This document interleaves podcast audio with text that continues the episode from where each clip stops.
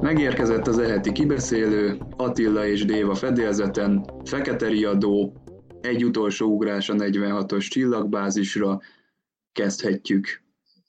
Szevasztok! Sziasztok!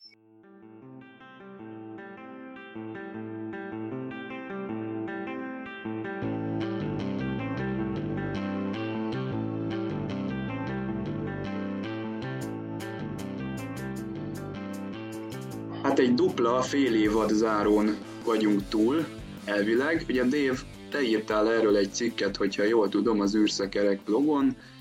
Eredetileg úgy tervezték a készítők, hogy a nyolcadik résszel már elbúcsúzunk, és az az ordas nagy cliffhanger lett volna a vége az egésznek, amikor ugye a jeladó, Klingon és föderációs szubtér frekvencián sugároz, de végül is úgy döntöttek a készítők, hogy inkább a kilencedik rész lesz ennek a fél évad zárónak a vége. Ennek tudunk valamit a hátteréről, hogy miért változtatták meg mégis, hogyan alakult ez a dolog?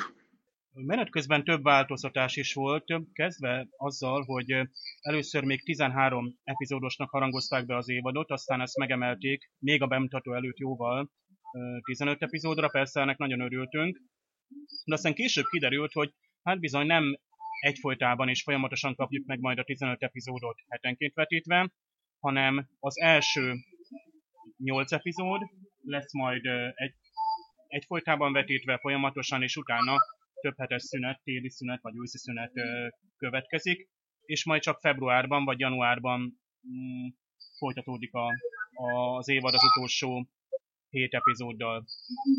És Október a New Yorki Comic Conon jelentettek be egy apró változtás ezzel kapcsolatban, miszerint lesz őszi szünet, azonban egy plusz epizódot hozzátettek az első feléhez, úgymond az első fejezethez, és így nem 8, hanem 9 epizódot kapunk meg egyszerre. Az utolsó fennmaradó 6 epizód pedig majd január 7-től érkezik. Hát akkor is várni kell majdnem 8 hetet, de legalább 9 epizódot kapunk egy picit többet, és talán az is volt az oka, hogy a készítők érezték, hogy az a nyolcadik rész talán nem zárná le annyira azt a történetszálat, amit szeretnének elmondani a, az évad első felében, és így hát idézőjelben hozzácsapták a kilencedik epizódot is. Mm, látszik például az epizódoknak a, a hosszán is, hogy hát bizony nagyon változó, pedig egy streaming szolgáltatóról van szó, ugye a Egyesült Államokban a CBS All Access, a világ többi részén pedig a Netflix vetíti a sorozatot, és mind a kettő szolgáltató megtehet, hogy akár 60 vagy 90 perces epizódokat ad. És bizony itt ugyancsak spóroltak, mert konkrétan ez az epizód, amiről most beszélünk, ugye a, a 8-as epizód, az összességében egy 41 perc 20 másodperces, ami még egy sima TV epizódnak is rövid, ami ugye reklámokkal van megszakítva. Ha nyersen nézzük, tehát a főcím nélkül a, a bevezető, az előző epizódokat felidéző összefoglaló nélkül, illetőleg a, az epizód végén lévő ajánló nélkül 37 perc, 19 másodpercet kapunk. Hát ez nagyon sovány, és ekkor reménykedtünk azért, hogy a 9. epizód majd bővebb lesz, egyébként bővebb is lett, mert azt hiszem 40 vagy 47 perces lett, és itt megint arról van szó, mint az első két epizód, tehát a pilot epizódok esetében, hogy végül is a 8 és 9-es epizód alkot egy nagyobb egységet, és akkor így együtt tekintve már azért ö, kiadja azt a hát mid-season finálét, ahogy ugye ö, nevezik a készítők, tehát a, az évadközi lezárót. Aki bővebben kíváncsi erre a témára, annak ajánlom az űrszekerek blogon Dave-nek a Winter is Coming című cikkét, ahol erről értekezik a szerző. Mi a rövid benyomásatok az itt látott események kapcsán? Most szerintem egybe elmondhatjátok a dupla epizódot, mint hogyha egy nagy filmről beszélnénk. Dave? Nagy film nagy film, ahogy mondtad Csaba, hát tényleg egy, egy nagy évű epikus lezárást kaptunk. Én szinte évadzáróként is el tudtam volna képzelni valami hasonlót. sok cselekményszálat, vagy több cselekményszálat lezártunk, sőt ugye itt a, a dupla epizódnak az első részében, tehát a nyolcadik részben, a pakos epizódban, ott három-négy történetszálat futtattunk egyszer. A néző csak kapkodta a fejét, hogy hol tartunk, de itt a, a, az írónő nagyon jól megoldotta, hogy ezeket a történetszálakat remekül kézben tartotta, és, és mindegyik szálra annyit szánt, amennyi kellett. A cselekmény pörgős volt, klasszikus science fiction, amelyeket hozott fel. Nagyon jó volt a, a bolygón történteknek az ábrázolása is, Szarunak karakterét is szépen kiegészítették. Ha bár bizonyos párbeszédeknél éreztük, hogy talán itt többet kellett volna mondani, vagy némely cselekménynek nem volt előzménye. Nekem főleg a Klingon hajón zajló cselekmény volt egy kicsit kaotikus, mm, túl sok fordulat volt talán, tehát ezt az intrikát már túlzásba vitték egy picit. Mm, arról is tudunk egyébként, hogy vágás is volt a, a, az epizódban, tehát párbeszédekből vettek el, ami megint csak szerintem nem jellemző a, a ilyen prémium sorosztokra, hiszen tényleg van idő, amiben bemutathatnánk az eseményeket.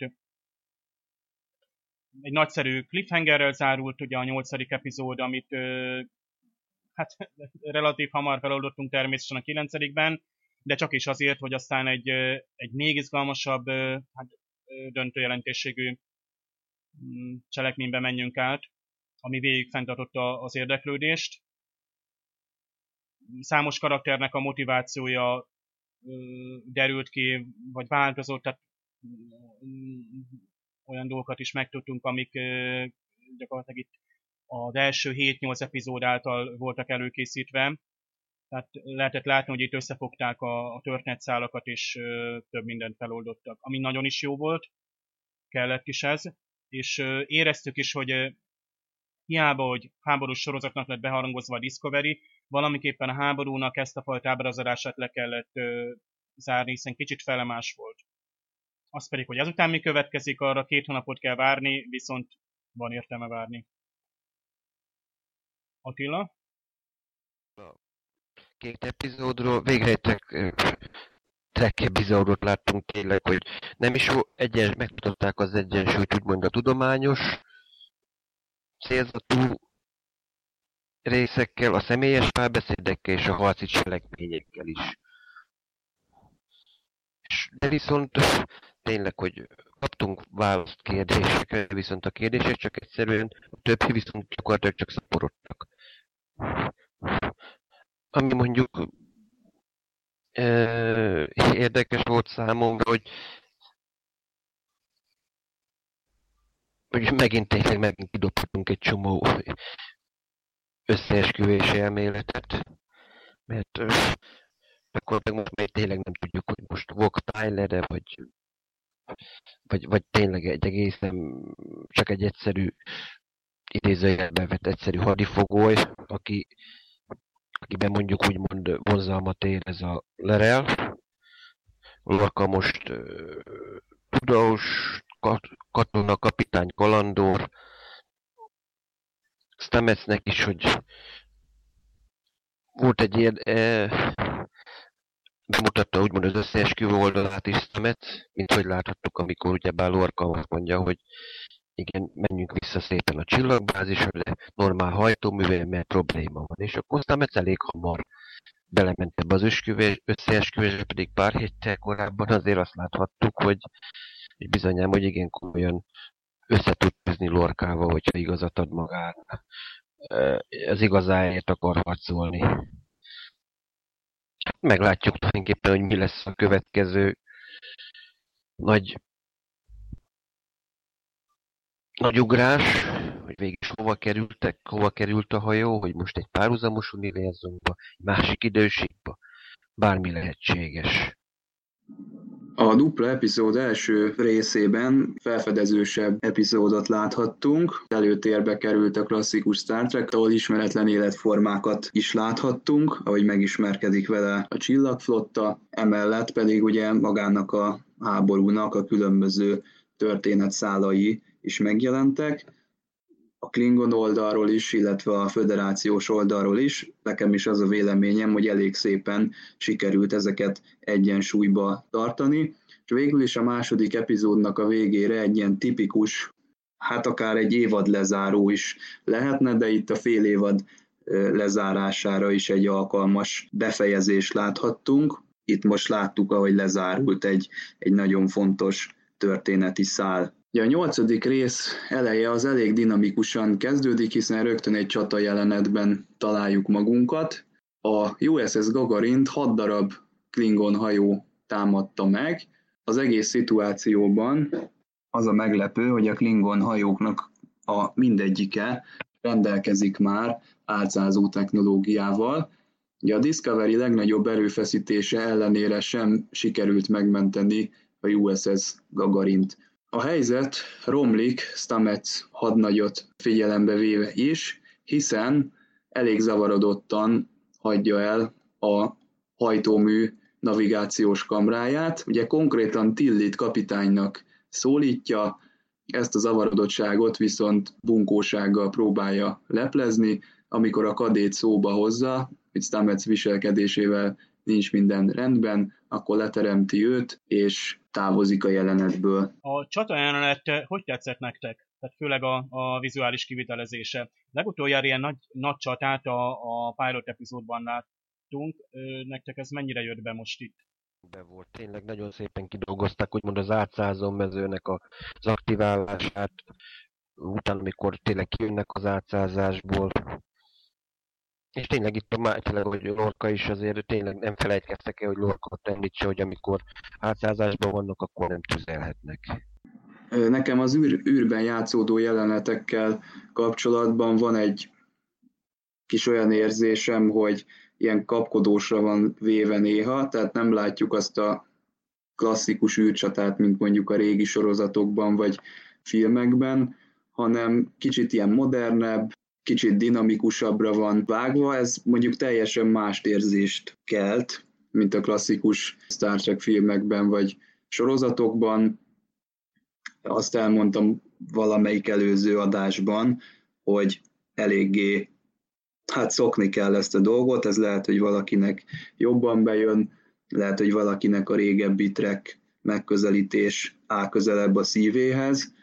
Ugye itt most párhuzamosan fut ezzel a sorozattal az Orville, az ott lévő megoldások azok inkább, inkább jobban hasonlítanak a klasszikus Star Trek megközelítéshez. Egyetértek, követhetőbbek például az ottani jelenetek. Már pedig itt kifejezetten egy háborús sorozatról, hát egy akciódrámáról van szó a Discovery esetében. Itt, itt, itt talán egy picit többet vártunk volna el pedig tudunk róla, hogy van előztes, hát komoly előztes tervezés előzi meg akár a, ugye a CGI effektusokkal előállított jeleneteket is, mint például az űrcsaták. Tényleg grafikai, tehát egyszerű választok készülnek arról, hogy hát a hajók hol foglalnak helyet, de mégis úgy érezzük, hogy nem annyira összeret, mint például a Deep Space Nine-ban látott uh, nagy csaták. Igen, lehet, hogy jó a koncepció, de, Igen. de nem, tehát amikor például nekem többször vissza kellett tekernem, hogy tényleg tudjam, hogy mi történik. Például, amikor a Discovery bevetődik a torpedók elé, akkor azt így visszatekertem, hogy most, most mi, mi történt itt, hogy ö, valamiről lemaradtam. Tehát így túl gyorsan pörögnek az események, és nem, nem mindig látom át teljesen itt a történéseket. Igen, ez a Igen. Ö, új filmekben szokásos gyors vágás, amikor ö, ezzel próbálják még pörgősebbet tenni az eseményt, de jaj annak a nézőnek, aki hozzá hasonlóan lelassítja, vagy kockánként nézi meg, mert esetleg csak elmosodott jeleneteket fog látni. Aztán itt vizuálisan még hozzátenném, hogy néha más hajók jobban néznek ki, mint maga a Discovery. Tehát hogy ott volt a Gagarin, ami gyönyörű szép volt, ugye csak rövid ideig láthattuk. Míg a Klingon hajók némelyik hát karácsonyfaként tündökölt mindenféle színben, amit túlzásnak tartok. És persze ott van Lorkának a, ugye az a döntése, hogy a spórahajtóművet egy csatában nyíltan használja, ami a klingonoknak valószínűleg, hogy feltűnik, bár azt később megtudjuk, hogy Cole még mindig nem tudja, hogy mi a Discovery-nek az erőssége, vagy a hajónak a titka. tehát csodálkozok, hogy a különböző tudósítások nem tárták már elé, hogy voltak éppen mi is a Discovery, és hogy miért olyan különleges, és miért tud annyira gyorsan eltűnni.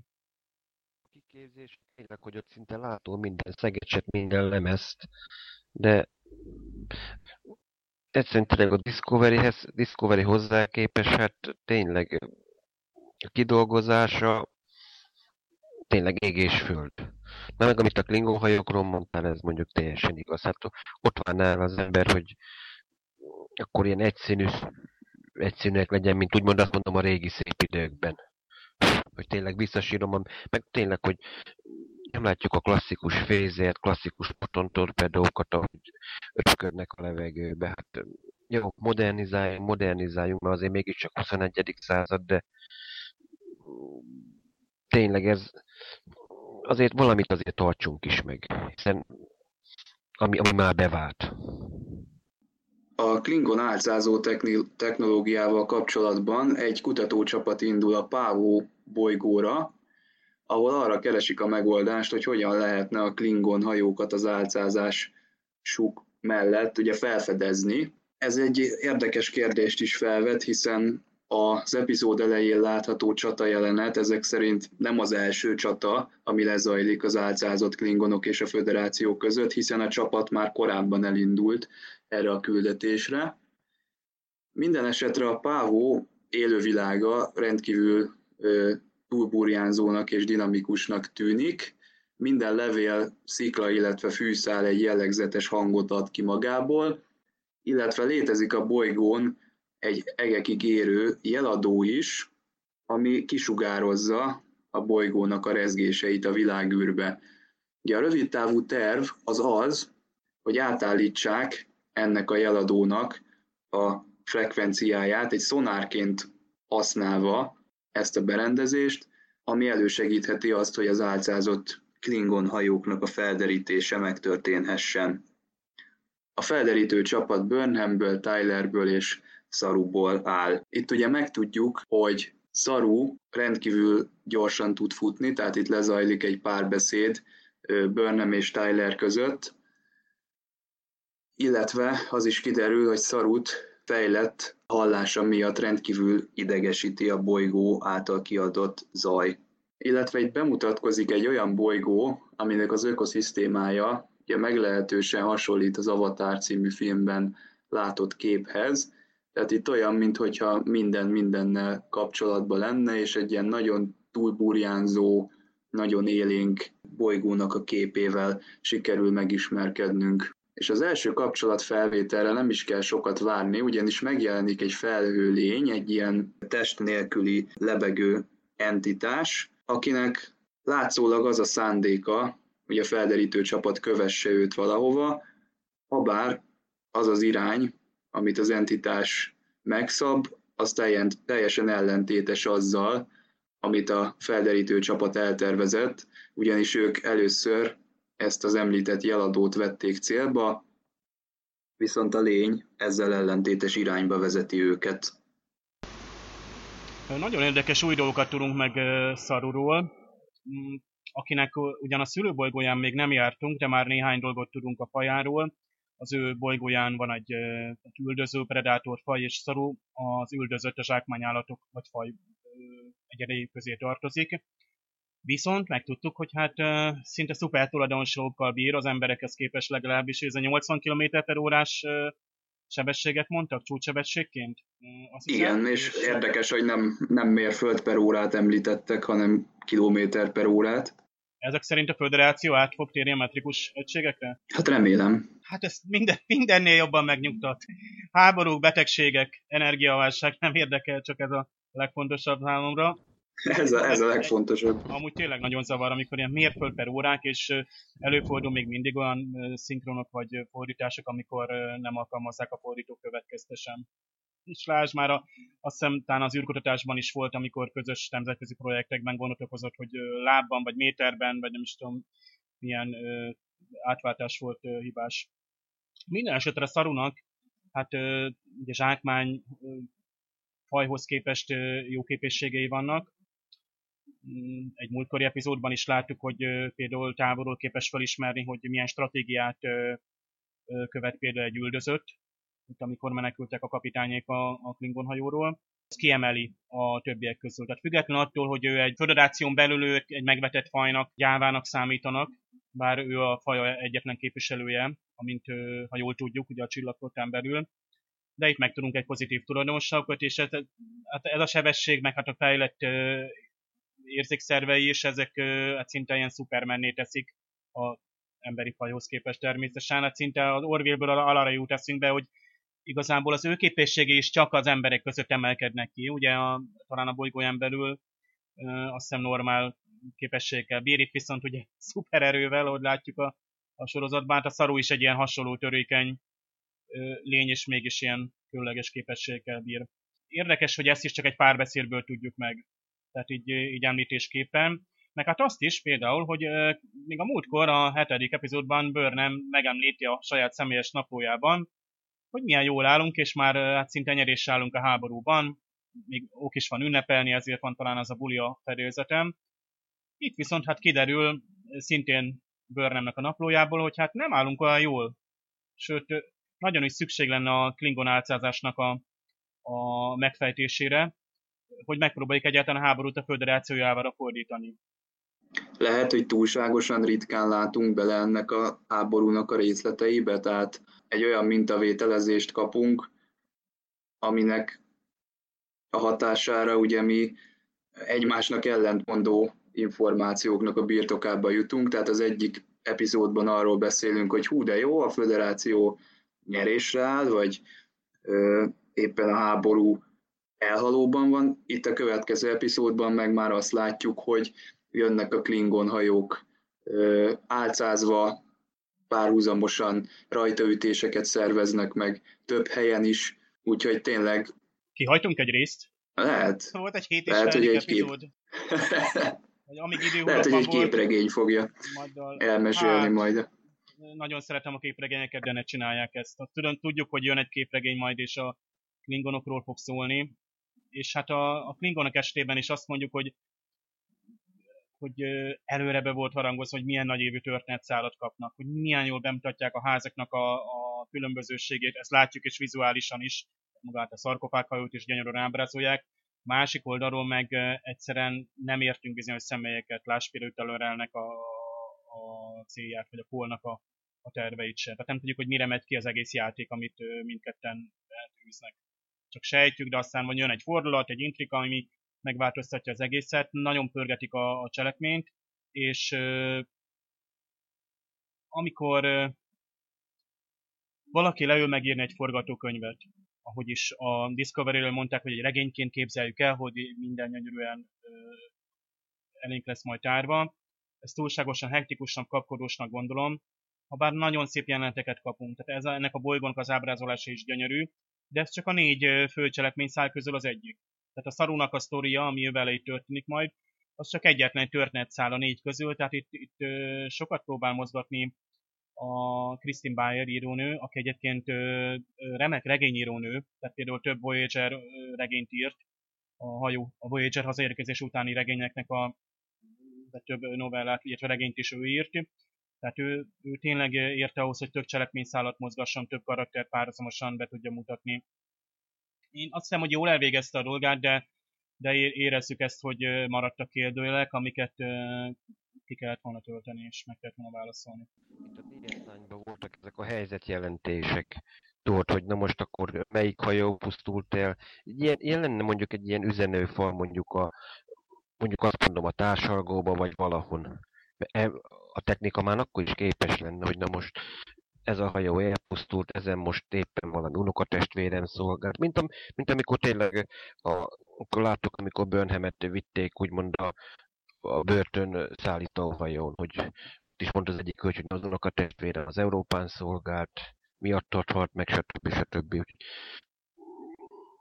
Ahhoz képest tényleg, hogy milyen mit ígértek nekünk, néha nagyon kihagynak, azt mondom, lényeges apróságokat is belőle.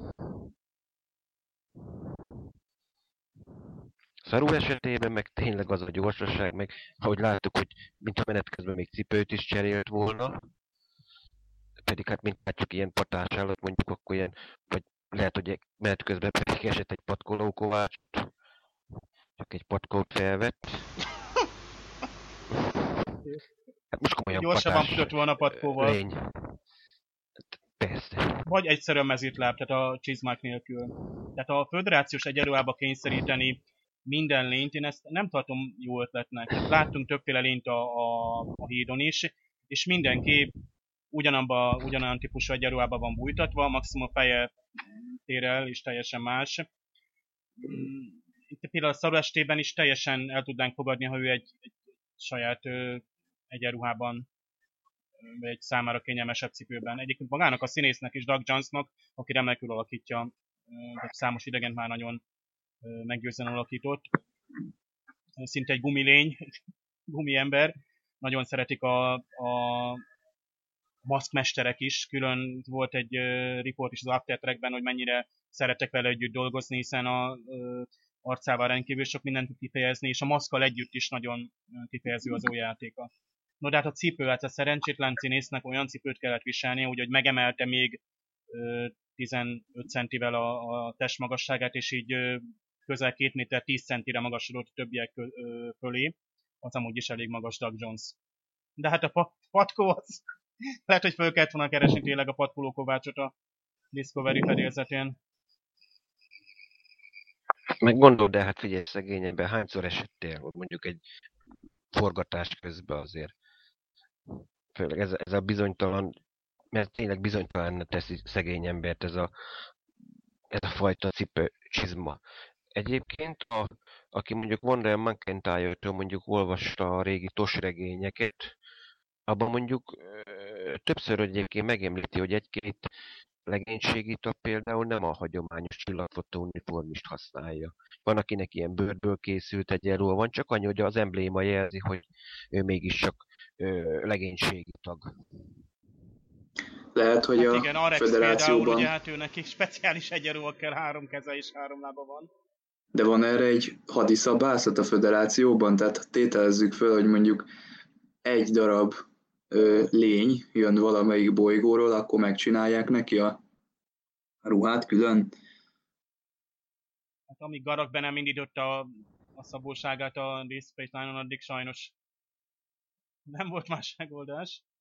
Lirel látogatást tesz Kolnál, aki hűséget szeretne fogadni, viszont Kol csak akkor fogadja ezt el, hogyha segít neki megkínozni egy bizonyos föderációs foglyot, és olyan érdemi információkat tud belőle kiszedni, ami a háborúnál hasznos lehet, ugye a tábornok számára. Ennek megfelelően Lirel ilyen szúró-vágó eszközökkel érkezik meg a bizonyos, ennek a bizonyos fogolynak a cellájához, ugye feszítővassal, hegesztő pisztolyjal, ahogy Marcellus Wallace mondta a ponyvaregényben. A kínzás azonban nem kezdődik meg, meglepő módon Lirel angolul kezd el beszélgetni Cornwell admirálissal, ugyanis Cornwell van a cellában. Meglepve veszi, meglepődve veszi tudomásul, hogy a föderációban nincsen halálbüntetés, ugye még a hadifoglyok számára sem, ezért Lirel eltökéli, hogy dezertálni fog. Ugye ennek eredményeképpen szökésbe kezdenek az admirálissal, a folyosón azonban megjelenik Cole, ennek hatására az admirális és Lirel verekedni kezdenek, aminek az lesz a vége, hogy Cornwell admirálist halálos árabütés éri, amikor Lirel egy valamilyen Klingon berendezés segítségével, tehát ezt a berendezést összetörve éri majd áramütés az admirálist. Ugye látszólag az admirális ö, életét veszti ebben a küzdelemben, és Lirel elviszi az ő holttestét egy külön terembe, ahol már több Klingon holttest is megtalálható. Ugye Lirel itt felismeri az ő saját bajtársait, és bosszút esküdik Cole ellen.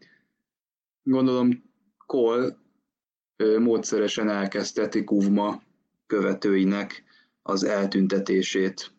Az, hogy mi történik Cornwell admirálissal, ebben az epizódban még nem tudjuk meg sajnálatos módon. Saját egyeduralmat akar ő kialakítani, ahogy ezt meg is kezdte, szépen amelyik ház hűz, és hűséget esküszik neki, azzal megosztom az álcázót, de gyakorlatilag ő a, az új Klingon nagy tanácsban gyakorlatilag az ő szava döntő, úgyhogy ő egy személyi diktatúrát ö, próbál kialakítani, ő, őt nem érdekli most a, tök, a Kuvmának a tanításai a Klingonok egyenlőségéről, meg minden, hogy na, maradj Klingon, meg egyebek, őt, őt csak a személyes hatalom érdekli, és, emiatt, és ezért bárki, bárkin átgázol. És tényleg Lörelnek látszik, látjuk a csalódását, hogy itt bizony, amiben ő eddig mindig hitt, azt most gyakorlatilag mindent elárulva látja. És ezért kezdi el fontolgatni a, úgymond, hogy valahogy megszökik, és ezért faggatta ki valószínűleg az admiráist is, hogy akkor már mindenütt jobb, csak nem, nem emellett a ár, hát lényegében ár, áruló mellett, mint kól. Én szerettem volna többet megtudni Lörel motivációiról, de hát nyilván itt ö, direkt csavarták a történetet az írók, hogy ö, egyik szereplőnek sem látunk a gondolataiban. Tehát eddig Burnham volt az, akit végigkísértünk a, a sorozatban, bár nem egyszer láttuk, hogy rajta kívül is látunk személyeket, tehát nem csak az ő szemszögéből látjuk az eseményeket.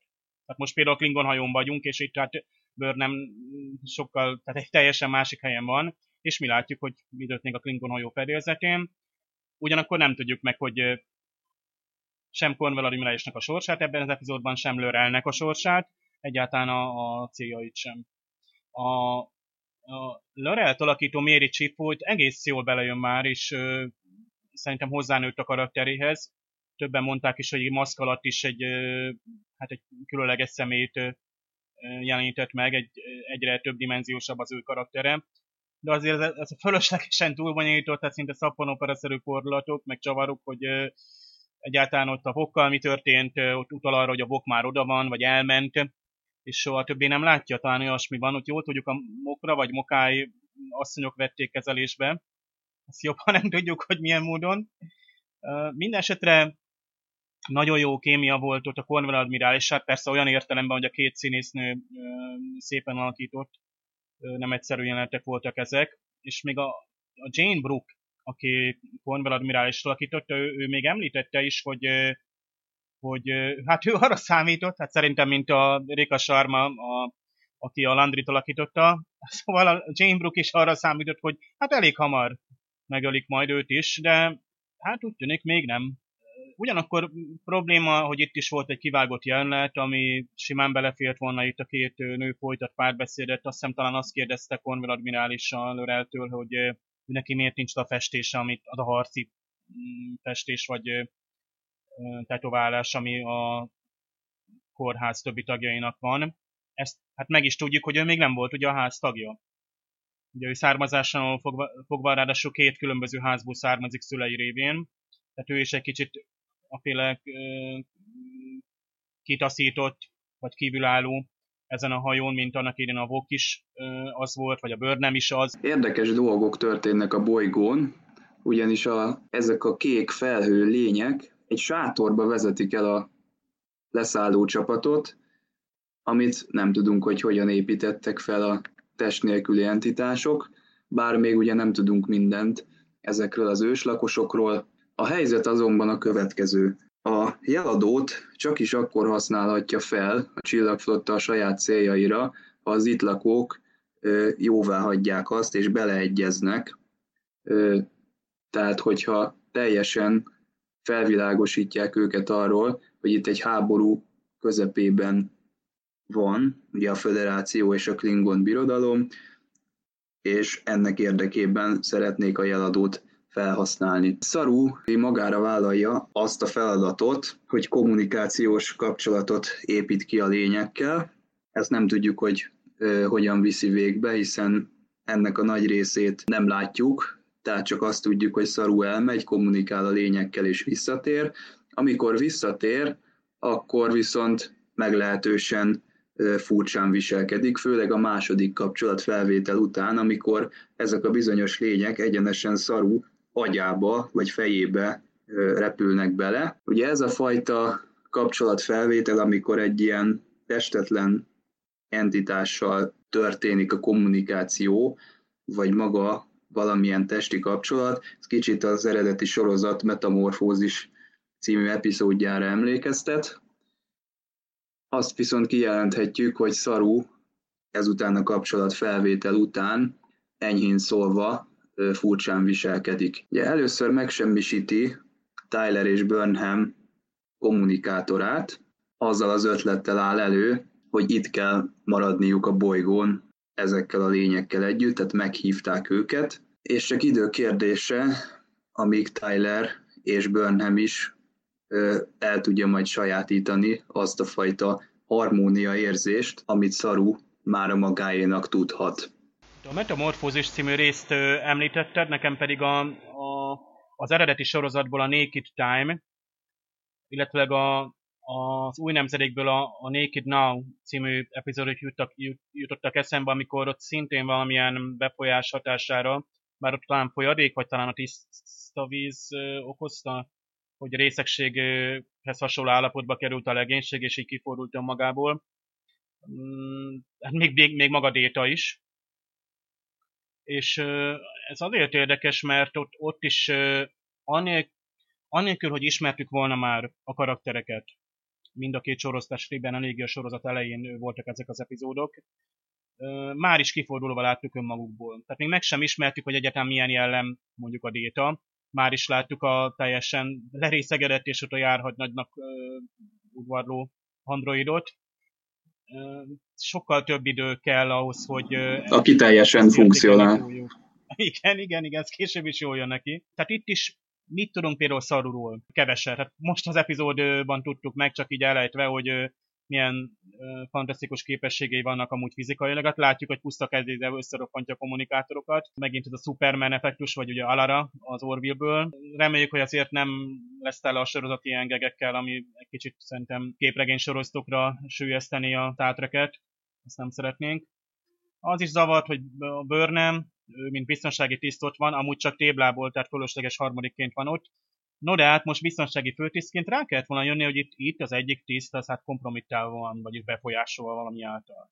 De bár nem is, Tyler gondolkodás nélkül átadják kommunikátorokat, tehát pedig ott, ott szarú már csak furcsán kezd viselkedni. Ja, mielőtt a bolygón folytatódnának az események, érdemes megemlíteni a Stamets hadnaggyal összefüggő szállat is. Billy az étkezdében odaül Stametszel szemben, és rákérdez ezekre a furcsa, zavarodott epizódokra. Ugye kiderül, hogy Stamets még nem számolt be dr. Kulbernek ezekről a mellékhatásokról, azzal ugyanis meglehetősen nehéz helyzetbe hozná a doktort, aki egyben természetesen az élettársa is, hiszen hogyha nem számol be arról, hogy a génmanipulációs kísérleteknek a következményeképpen ilyen mellékhatások keletkeztek, akkor a karrierjét sodorja veszélybe, hogyha viszont beszámol, akkor Stametszet egy föderációs kutatólaborba fogják elszállítani, ahol mint egy hát ilyen kísérleti egeren kutatásokat fognak végrehajtani. Most én ezt meglepődve hallgattam. Szerintetek ebben a pozitív jövőképben, ebben az utópiában, ugye Gene Roddenberry víziójában előfordulhat olyan, hogy valakit egy, egy ilyen sötét kutatólaborba bedugnak, és ilyen tűkkel szurkálják, meg mindenféle fájdalmas kísérleteknek vetik alá? Végül is háború van, tehát az idegen befolyást ilyenkor azért kicsit paranoiásan vennék akármelyik társadalomba, akármilyen pozitív. Azért belegondoltuk. A másik meg az, hogy tényleg a doktornak kötelessége lenne jelenteni bármely torzulást, mivel ez egy végülis ez nem, meg, nem a csillagfot által engedélyezett kísérlet volt, hogy most uh, Stamets saját magának beadja ezt a kísérleti szérumot a, a DNS-sel. Nem? De ezt kiengedélyezted? Egyáltalán ki mondta azt, hogy csak a, a, a Stamets alkalmas arra, hogy a medvállak a DNS-ét magába fogadja? Egyáltalán arról ne is beszéljünk, hogy hogy tud egy emberi DNS ezzel a, ennek az állatnak a, a genetikai anyagával együttműködni. De akkor is hát látjuk, hogy mellékhatások vannak, amik Mit gondoltak egyébként ezek a mellékhatások? Tehát itt mire utal az, hogy például a Stamets a, a Tilit kapitánynak szólítja? Egyszerűen csak valamiféle részegség, módulat, vagy pedig valami olyasmit látott, vagy olyasmit tud a Tilliről netán, amit, amit mi nem látunk, mert csak ő látta mondjuk a micérium hálózatban? Nem tudjuk, hogy a micérium hálózat csak térben és dimenziók között hoz létre kapcsolatot, vagy pedig akár a téridőben is, hogy időben is lehet, hogy akár véletlenül látta a jövőben Tillit. Az öreg Tillit, mint kapitányt? Uh-huh. Tulajdonképpen uh nem csak mondjuk egy párhuzamos dimenzióba láthat be, mert azért, na, mint láttuk, amikor Mad szórakozott az idővel, hogy ő egyedül Stamets volt, aki tulajdonképpen emlékezett minden időugrás minden időugrásra. Úgyhogy akár ő beleláthat véletlenül a jövőbe egy-egy ugrás közbe. Tehát a téridőn kívül Viszont kezd az, el hogy... létezni. Igen. Igen. Viszont az, hogy most ki engedélyezte, szerintem senkit. Az szokásos, ő amit mondjuk, mondjuk Rodember nem nagyon szeretett, hogy most, hogy a tudósok önmagukkon kezdjenek el kísértezni. Az őrült tudós elméletet Rodember eredetileg nem támogatta. Azt mondta, hogy az ő sorozatjában ilyeneket nem, nem lesznek. De most ezek szerint mégis, hogy a tudós saját magán kísérletezik. Itt most Stamet tulajdonképpen ezt tette. És gondolom Lorkának is, Lorka is valószínűleg vakarta a fejét, hogy ezt most hogy adja mi a jelentésbe, hogy úgymond pozitívnak tűnjön az egész. Hát lesz is gondja, ha Kormel admirális visszatér és majd számon kéri, és elkészíti a hát jelentését, de hát a Klingon hajó most nincs idő jelentést írni neki, tehát addig Lorca megmenekült. Igen. Egyelőre neki addig, addig jó, míg egyáltalán igen, az admirális elő nem kerül. De viszont a doktor mit csinál? Mert a doktornak is, elvéltek Colbert doktornak is azért, mivel ő gyakorlatilag a Rodemberi féle felfogás szerint a doktor a második legfontosabb ember a hajónak, ellenőrzi a parancsnokot is, hogy alkalmas-e. Pontosan. A doktor játsza lényegében a pszichológust is. Ha bármi gond van, hogy az elkezd mondjuk Istent játszani a, a kapitány, akkor ő, neki joga van a szabályzat szerint leváltani. Hát ezért van az mindig, hogy elkerülik a doktort amikor ilyen vészhelyzetek vannak, tehát láttunk erre példát a korábbi sorozatokban is, hogy uh, ilyenkor jobb, hogyha... Így van. Így van. E, egyébként, ha jól emlékszem, Stametsnek... Igen. Stametsnek ez egy ilyen magánakció volt, tehát amikor ugye ott az akció közepén nem állt rendelkezésre a medveállatka, illetve ebben a bizonyos túlélő üzemmódban volt, akkor Stamet szerintem magára vállalta ennek az ugrásnak a kivitelezését. Tehát nem volt ez egy ilyen előre elhatározott, tudatos döntés, hanem egyszerűen csak megsört, megtörtént és belesodródott ebbe az egész szituációba. Egyébként jó, hogy ezt a doktor, igen, jó, hogy ezt a doktor dolgot is említitek, hiszen a kapitánynak, hogyha bármilyen mentális ö, problémája van, vagy akár lelki problémája, akkor a doktor az a személy, aki ebbe egyedül kompetens lehet, tehát itt még a kapitány fölött áll, álló egy személyről van szó. Nem tudom, emlékeztek-e a The Cage című epizódra, a pilotra, az eredeti sorozatban, ott nagyon hamar van egy olyan jelenet, amikor Pike kapitány hoz, ugye átjön a doktor valamilyen, hát itallal, és Pike kapitány kijönti a lelkét a doktornak, hogy ő ezt nem bírja tovább, ezt a lelki nyomást, életek százairól kell nap mint nap döntenie.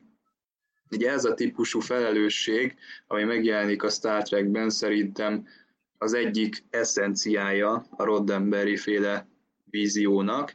Gondoljunk bele, hogy nincs a mai világban olyan felelős pozíció, mint a jövőben egy csillaghajó kapitányának lenni. Akár az amerikai elnökre, akár Elon Muskra gondolunk, nem találunk a mai világban még egy ilyen felelős pozíciót. Azért itt meg kell jegyezni, hogy a, a dr. Kulbernek nem a CMO a rangja, tehát az a Chief Medical Officer, tehát a orvosi főtiszt, az más valaki a Discovery-n. Tehát a Kulber említi is, hogy majd egyszer Na, ezt nem is tudtam. Lesz, vagy az ö, lehetne. Tehát hiába van ő hófehér egyenruhában, meg az orvosi részlegnek a rangjelzését birtokolja. Hogy, hogy nem, ugye a Discovery megint van egy olyan pozíció, egy olyan tiszta, akiről nem is tudunk. Talán később valamelyik, talán pont ebben a két epizódban látjuk valamikor a, az orvosi főtisztet csak úgy mellékesen, de nem, ebben sem vagyok ö, biztos.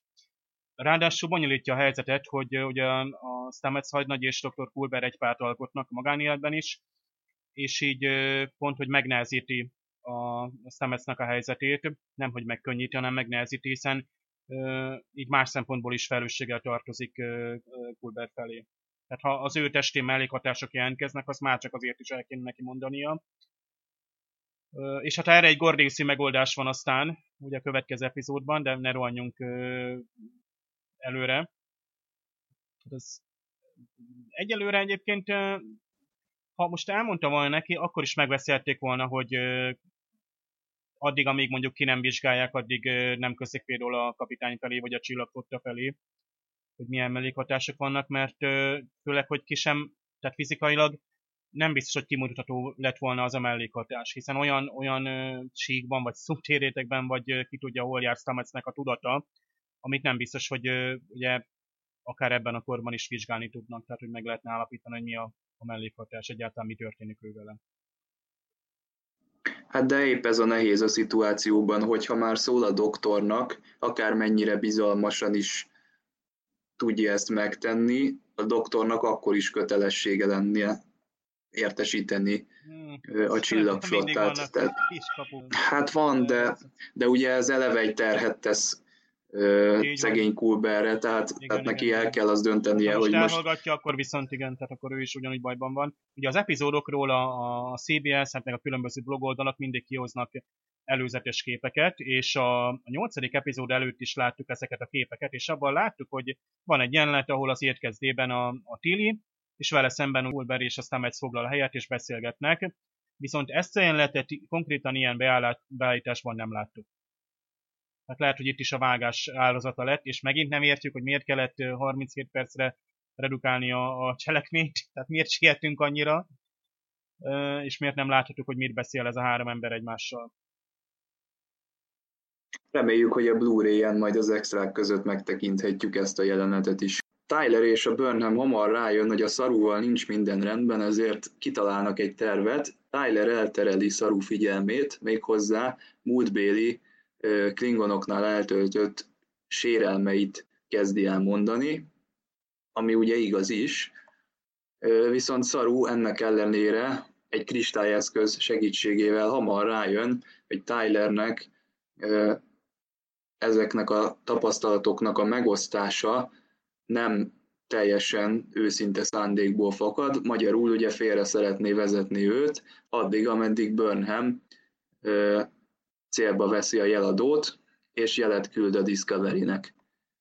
És akkor itt fogjuk látni, hogy Saru valóban eszeveszett sebességek elérésére képes, hiszen próbálja utolérni Burnhamet. Ugye Burnham már elkezdi a kommunikációs csatorna kiépítését, amikor Saru a helyszínre érkezik, és puszta kézzel megpróbálja szétverni az eszközt. Ugye ez nem az első eset ebben az epizódban, itt már puszta kézzel szétroppantott korábban két kommunikátort, most újabb föderációs eszközöknek a tönkretételét vette célba. Kíváncsi vagyok ilyenkor egyébként, hogy ennek a költségeit ráverik-e szarúra. Nyilván a fennálló gazdasági rendszer az ezt nem engedi meg, hogy itt költségekről beszéljünk, de azért mégis mi lehet egy ilyennek a következménye. Burnham rávilágít Szaru számára, hogy az ő viselkedése az nem éppen a harmónia és a, és az egyensúlynak a megtestesülése. Egy nagyon érdekes dolgot látunk, ugyanis Tyler az őslakosok hatható segítségével érkezik a helyszínre, méghozzá hát úgy tudnám leírni a dolgot, hogy oda teleportálják őt, ahol éppen az események zajlanak. Egy újabb utazási mód, ami azonnal lehetővé teszi, hogy A pontból a B pontba eljusson az egyik karakter. Csak félek tőle, hogy erről a fajta utazásról a továbbiakban nem fogunk hallani a sorozatban, pedig önmagában is egy érdekes dolog lenne. Nem is lehet, hogyha csodálkozni, mert ha emlékszünk, még a legelején mondja, hogy őket külön tenyésztették. Tehát azért az olyan préda, ami nem tud védekezni, bizonyos kultúrákban azért az szégyen, szégyenletes lenne egy olyan prédában. Tehát az, hogy gyors, er, meg látjuk, hogy azért embert meghaladó fizikai ereje van, valószínűleg ez úgymond a prédának az értékét emeli. Tehát valószínűleg erre tenyésztették ki, hogy gyors legyen, ha kell erős is legyen. A, ezért, ezért talán nem meglepő, hogy eddig tulajdonképpen szarult azt láttuk, hogy mindig úgy visszafogta magát, hogy nem mutatta meg úgymond a erősényét eddig egy epizódban se. Hát az, hogy lehet, hogy éppenséggel, mint szövetségi tulajdon, föderációs tulajdon rongállása, amiatt esetleg kap egy ennyi a szolgálati lapjára. Ami mondjuk tényleg itt a Tylernek a szokatlan utazása, azért vegyük figyelembe, hogy itt ezek a kristályok nem csak úgymond a mi hallható hangtár tartományunkban működnek, amit Ceru is mondjuk érzékel, hanem valószínűleg a csillagflott is úgy vette észre, hogy valószínűleg a szubtérben is működik ez a fajta bolygódal, amit egyébként, ahogy azért hallhattuk itt, látjuk itt a naplójába Burnhamnek, valószínűleg szubtérjelekről van szó, és akár, hiába mondjuk itt nem technikai civilizációról beszélünk, valószínűleg valamiféle szubtér képességeik valószínűleg vannak ennek a bolygón lakó lényeknek. És valószínűleg Tyler valahogy így hozták. Hogy nem muszáj transporterre gondolnunk, vagy valami, nem, valamilyen egy egyszerű gyors átjön, mint mondjuk az egyik Toszi epizódban volt mondjuk a Gary Seven, amikor neki is volt egy ilyen átszázott valamilyen közlekedő eszköze a 20. században. Ezzel nagyon egyet tudok érteni, tehát nem, nem tudjuk, hogy a pakvók azok hogyan fejlődtek, tehát milyen evolúció előzte meg azt, hogy ők most puszta energiaként vagy test entitásként léteznek. Nagyon jó lenne tudni többet róluk. Lehet, hogy a szarú az egyesüléséből esetleg többet megtudott, ezt csak nagyon-nagyon tartok attól, hogy ezt el fogják hallgatni, tehát egyszerűen nincs idő a kifejtésére, lehet, hogy szarú egyszer egy rövid párbeszédben elmondja majd, vagy netán egy regényben, képregényben ki lesz fejtve, hát nem tudjuk. Az minden esetre érdekes, vagy fontos tudni, hogy itt a, a, a Burnham és Tyler végig azt gondolja, hogy a szarút befolyásolja a Pakónak a népe, holott igazából a Pakó csak feloldott valamit szaruban ami mindig benne volt talán születésétől kezdve. Tehát inkább egy tulajdonságát változtatta meg, mint sem, hogy befolyásolja. Tehát ezt körülbelül úgy kell elképzelni, mint amikor mondjuk valakinek sokáig fáj a foga, és egyszerűen elmúlik a fogfájás, és akkor kerül egy olyan állapotba, ami normálisnak vagy egészségesnek számít. Ugyanakkor annak az illetőnek a szempontjából, ami hihetetlen felszabadultság vagy boldogság érzetét jelenti ez nagyon érdekes szarú szempontjából, erkölcsileg mindjárt egy kicsit másképp állítja be, tehát nem olyan, mint amikor valaki drogos vagy alkoholos befolyás alatt volt. És az alatt cselekedett, tehát szarú azért a tudatánál volt, csak éppen a személyiség egy része most egy nagy felszabadultságot élt meg. Másik, ami érdekes, hogy ugye valójában a bőr nem a xenoantropológus, akkor miért a szaruteren kapcsolatot, mert ő a rangidős tiszt, tehát egyszerűen nem értem, hogy a feladatkiosztás miért így működik. Aztán amikor meg a szaru már befolyásolva van, vagy azt hiszik, hogy az idegen lények befolyására, akkor meg hirtelen, hogy a Tyler lesz a rangidős tiszt, mert a Burnhamnek meg nincs rangja.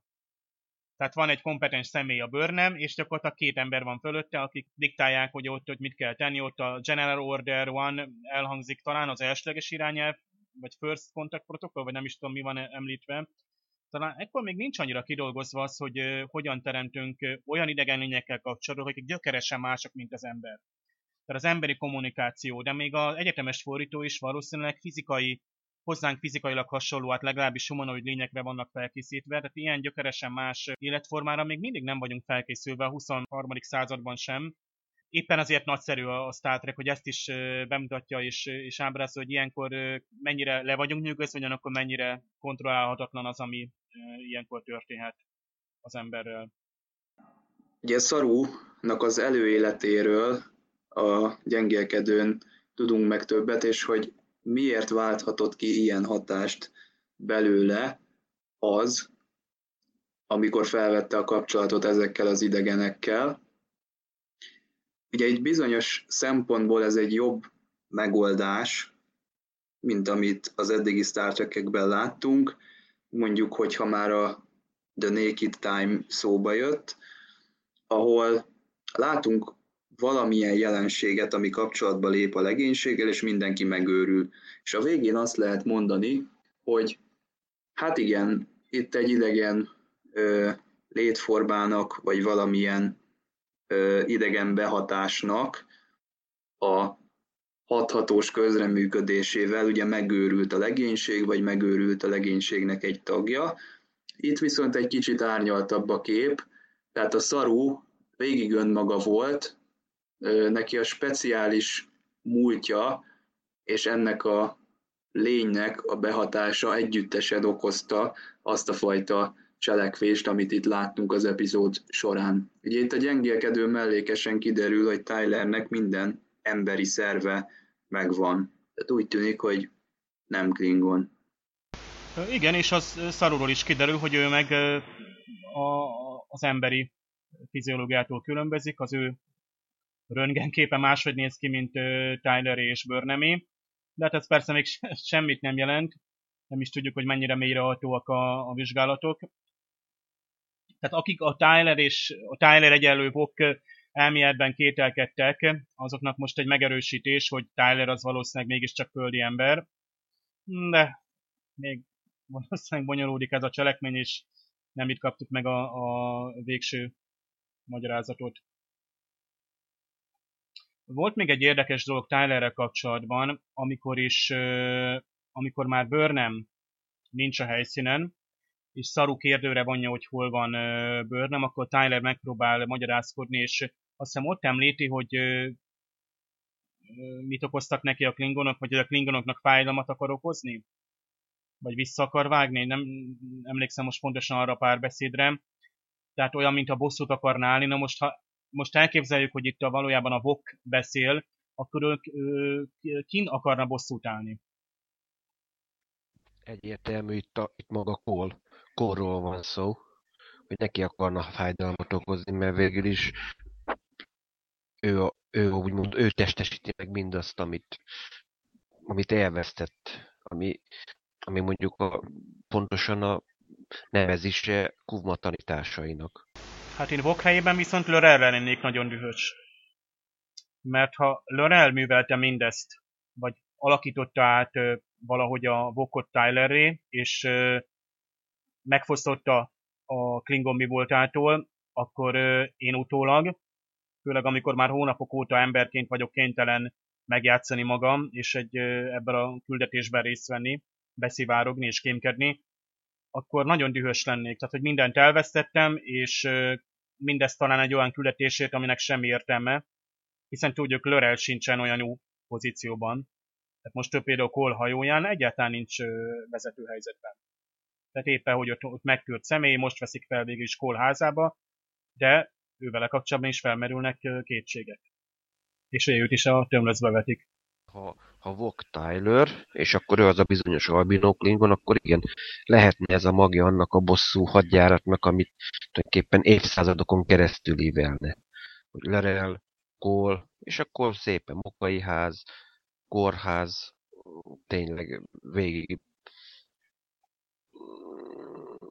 lehetne itt akkor itt sorolni tényleg végtelenségig, hogy hogyan fordul szembe a klingonokkal, meg bárki mással. Ja, Lirel újra megjelenik Cole előtt, És furcsa dolog történik, először úgy tűnik, hogy Cole elfogadja Lirel hűségét, azonban mégsem, hiszen ö, tudatja vele, hogy átlát a hazugságain, végül elviteti onnan a teremből. Ekkor hirtelen ugye jelzés érkezik a Pápó bolygóról, a Discovery hídján szintén érzékelik ezt a fajta jelterjedést. Ugye ez a jel két szubtérsávra korlátozódik, föderációs és klingon. Ugye Lorca egy kicsit csalódott, hiszen ugye a küldetés lényege az az lett volna, hogy segítsen a jeladó érzékelni a Klingon álcázott hajókat, ehelyett azonban oda csalják a csillagflottát és a Klingont egy helyre, felteltően azért, hogy rendezzék az ő háborús motivációikat. Úgy néz ki, hogy a maga a bolygónak az élőlényi egyfajta szimbiózisban vannak egymással. Mindegyik akár, akár növény, akár állat, akár milyen fajta életforma is valószínűleg ez a bolygó már régen nem ismeri a konfliktusoknak, konfliktusokat, az erőszakot, és valószínűleg ők a maguk módján próbálják az egészet itt megoldani, úgymond már egy szinte feljebb is. Mint ha emlékeztek, a TOSZ-ba volt tulajdonképpen az orgánia, hogy ott is úgymond az orgánok rákényszerítették körköt is, kort is, hogy ugyebár működjenek együtt, meg be kéne fejezni most már ezt a értelme, úgymond értelmetlen csetepatét a klingonok és a federáció között. Ez nagyon érdekes, mert most olvasok pont egy képregényt, ami pont két évvel az elő, azután játszódik, hogy az orgániák ugye ezt a békét végig is kikényszerítették, és ugye ott az események úgy alakultak, hogy a föderáció egyre inkább a, mm, tehát egyre kevesebb gondot fordított a Klingon határ védelmére, egyre inkább a Romulán semleges zónába összpontosította az erőit és a, a figyelmét, és elkezdődött egy titkos kísérlet, amit ugye Enterprise Experiment néven, ugye így hivatkozik a képregény címe is rá, ami arról szól, hogy álcázzák az Enterprise-t, de egy kicsit valót sikerül, mivel az álcázás nem csak álcázást jelent vizuálisan, hanem az Enterprise anyagtalanná is válik. Lásd a Pegasus projekt az új nemzedékben. És éppen ugye Kirk meg Spock visszatér egy bázisról, és az Enterprise nem csak hogy láthatatlan, hanem anyagtalan is, tehát elég furcsa dolgok vannak a fedélzeten. Lényeg az, hogy ez ráadásul még a romulánok is megjelennek, tehát nagyon jól szóvék a cselekményt. Aztán még a klingonokat is bekapcsolják ugye ebbe a sztoriba. Lásd, ugye ez egy képregény, tehát itt lehet uh, almozni az eseményeket. És a klingonok meg éppen megtámadnak egy föderációs bányatelepet, ahol valami hihetetlen nagy fölfedezést tettek a dilitium bányászat közben és a klingonok szándékkal meg, megszerzik az or- orgániaiaknak az egyezményét, és úgymond bebizonyítván, hogy az orgániak nem törődnek azzal, hogy a klingonok elkezdenek pusztítani föderációs térben. De erről szerintem ennyi elég is, mert már lassan belemegyek a cselekménybe, és ez már nem az epizódhoz tartozik. Terrál admirális visszavonulásra utasítja az összes aktív csillaghajót, köztük a Discovery-t is, így kezdődik a kilencedik epizód. A Discovery-nak a 46-os csillagbázishoz kell visszatérnie, ezzel azonban halára ítélik a Pávó élővilágát, hol parancsnok nyilvánvalóan ezt a jeladót is megsemmisítené. Lorca engedelmeskedik a parancsnak, azonban nem spóraugrással közelíti meg a csillagbázist, hanem egyszerűen térváltással indul el, amíg ugye három óra alatt elérkeznek a csillagbázishoz, a legénységnek van ideje közvetlen parancs megtagadás nélkül kitalálnia azt, hogy mégis hogyan találjanak megoldást a pávó megmentésére. Ugye Lorca annak alátámasztására, hogy a spórahajtómű használatát miért mellőzi, elküldi Stametset egy komplet egészségügyi kivizsgálásra, ahol Stametsnek aggodalom ül ki az arcára, hiszen hogyha a doktor tudomására jutnak a fiziológiai tünetek, amik aztán mellékhatásokban nyilvánulnak meg, akkor dr. Kulber karrierje veszélybe kerülhet, pontosan úgy, ahogy az előző epizódban Tillinek erről beszámolt Stamets. Az admirális, aki természetesen megint ugyanaz a vulkáni admirális, Lorca mondja az admirális, hogy a pakókat meg kell védeni. Akkor megint nincs másik hajó ott a, a szektorban. Ráadásul ugye elhangzik az, hogy a szarkofág hajó egy egész bolygót képes elpusztítani, azt hiszem ezt is Lorca mondja. Tehát ezt nem tudom, hogy ezt hol láttuk eddig, hogy ilyen hatalmas ereje lenne, mert a szarkofághajó az ősöreg. Tehát ez egyáltalán megkérdezi, hogy a Kol miért a szarkofághajón utazik, amikor lenne modernebb, mozgékonyabb Klingon hajó is. Ráadásul az álcázás már képesek ugye átadni más hajóknak is, ezt láttuk. Miért kell ragaszkodni ahhoz, hogy a pakvukat meg kell védeni, hiszen annyira fejlett faj, Ráadásul ugye aztán epizódban nem is látjuk őket viszont, tehát amikor azt gondoltuk, hogy a két epizód arról fog szólni, hogy a pakvok majd az orgániákhoz hasonlóan békét kovácsolnak a klingonok és a föderáció között, hát erről le kell mondanunk, mint cliffhanger megkaptuk az előző epizód végén, itt percek alatt ezt összecsapták, és el is búcsúztunk a pakvótól. Habár nagyon szép orbitális pályát láttunk, tehát szinte először láttuk, hogy hogy a Discovery egy, egy bolygó körüli pályán kering, ami egyébként az előző sorozatban tényleg visszatérő kép volt, és ezt hiányoltuk. Mind, mind ahogy mondjuk itt mondta is az eredetileg, hogy visszarend minden flotta hajót a határok mögé. Hogy akkor itt akkor ezek szerint itt gyorsan menjünk a védővonal mögé, és akkor várjuk, hogy klingonok, gyakorlatilag a klingonok kiszolgáltatjuk a pakot. Mondjuk itt érdekes, hogy látszik, hogy Lorca mindenáron háborúzni akar. Azt mondja, a pafóiak meghívójá, meghívó adásai tulajdonképpen a föderáció felelős, tehát akkor meg is kell őket védenünk. Hát igen, a szarkofághajó esetében igen, itt nyilvánvaló, hogy Kolnak a hiúsága miatt használja ezt a hajót, mert azt mondja, hogy igen, ezt megszereztem, ez az enyém, akkor most már ezzel megyek, hiába lennének modernebbek, meg akkor egy egész flottát hozok magammal, mert számíthatna arra, hogyha ő megjelenik, esetleg akkor a csillagflotta több hajót vezényel oda. Ez megint egy ilyen érdekes alkotói elképzelés, vagy azt mondom, hogy kis alkotói baki. Egyébként az megfigyelhető, hogy mióta az admirális kiviharzott Lorkának a szobájából, azóta Lorca, mintha egy kicsit megfontoltabban, sőt körmönfontabban állna hozzá a helyzetekhez, tehát nem tagadja meg nyíltan az admirálisnak a parancsát, holott a korábbi epizódokból kicsit nyersebb reakciókra számítanánk Lorkától, tehát láttuk már, hogy például Terrál admirálisra rávágta a telefont Lorka egyszer, és olyan küldetésbe kezdett, amihez nem volt jogosultsága. Most egy kicsit úgy tűnik, hogy jobban a szabályok szerint játszik. A legénység aztán elő is áll egy technikai megoldással a Klingon hajóknak a felderítésére, azonban ehhez át kell szállni a Klingon hajóra, és jeladókat kell elhelyezni. Ugye ez még nem minden, hiszen ezekkel a jeladókkal napokba telne, mire a Klingon hajónak a helyzetét sikeresen meg lehetne határozni egy algoritmus segítségével. Éppen ezért Lorkának egy ötlete támad, amivel meg tudják gyorsítani ezt a folyamatot, méghozzá az, hogy 133 darab mikrougrást kell végrehajtani, ami lehetővé teszi, hogy egy térbeli pillanatkép készülhessen az álcázott Klingon szarkofág hajóról. Most ezeknek az ugrásoknak a végrehajtására szerencsétlen Stametsnek kellene vállalkoznia.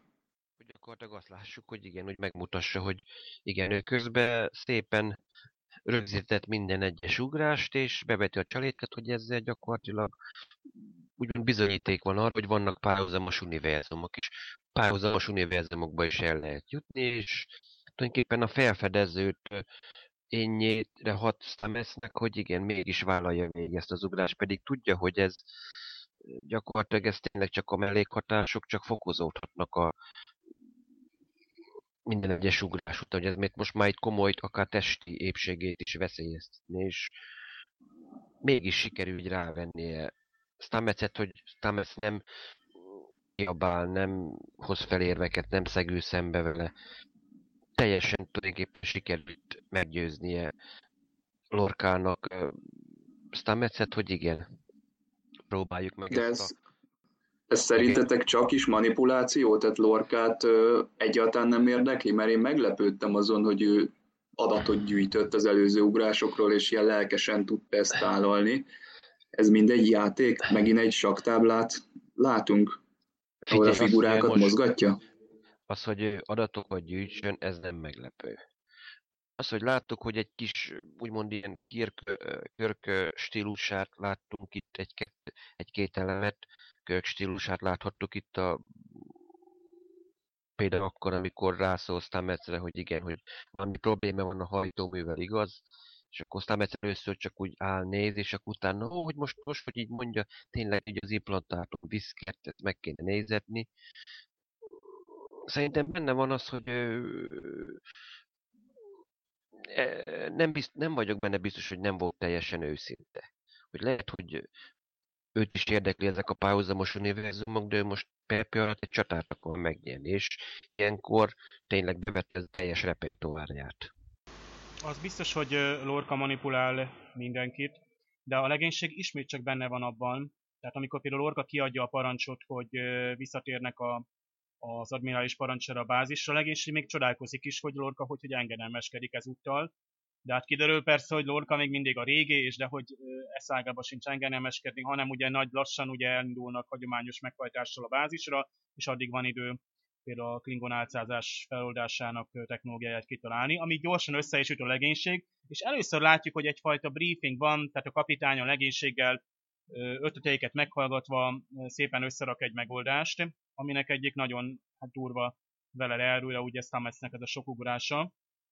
Ami érdekes, hogy az írók eredetileg, a két írónő, a Bojaon Kim és az Erika Lippolder több ezer ugrást szerettek volna ide betenni. De aztán így realizálták, hogy már ez is sok, és ez kellőképpen sok egyébként, még a mikrógrásról is volt szó, tehát kellőképpen sok a néző számára is, és egyáltalán valami realitása kellett, hogy legyen ennek. Másik, ami megint nevettünk, hogy kijelenti azt hiszem az admirális is, hogy hát a legjobb föderációs tudósok dolgoznak a, a megoldáson, de a legjobb tudósok nem épp a discovery vannak mondjuk? Tehát a tűzvonalban? Tehát tudjuk, hogy a, a Discover egy különleges kutatóhajó, ahova valószínűleg a specialistákat gyűjtötték össze, tehát itt is volt egy kis ö, érdekesség, hogy a, gyakorlatilag a, a, az admirális se biztos, hogy teljesen igazat mond minden tekintetben, akár a Lorkának se, tehát ő is lehet, hogy manipulálja a Lorkát. De Lorca szerintem egyértelműen hátsó terveket forgat, és Stametsnek a meggyőzése például nagyon hatásos. Tehát itt, itt például a fölfedezés. Tudjuk, hogy Stamets tudós. Őt pusztán a fölfedezés vágya hajtotta, besorozták, átkerült erre a hadihajóra, kutató hadihajóra, ami számára kellemetlen. A harmadik epizódban láttuk, hogy hogyan panaszkodott erről, már rögtön megtudtuk, ugye Burnhamnek is gyakorlatilag rögtön elmondta, amikor bekerült ott a csapatba. És most Lorca ugye feltér előtte, hogy hú, most ezzel lezárjuk a háborút, trilliókat mentünk meg, vagy billiókat, ahogy fordítjuk, mindegy.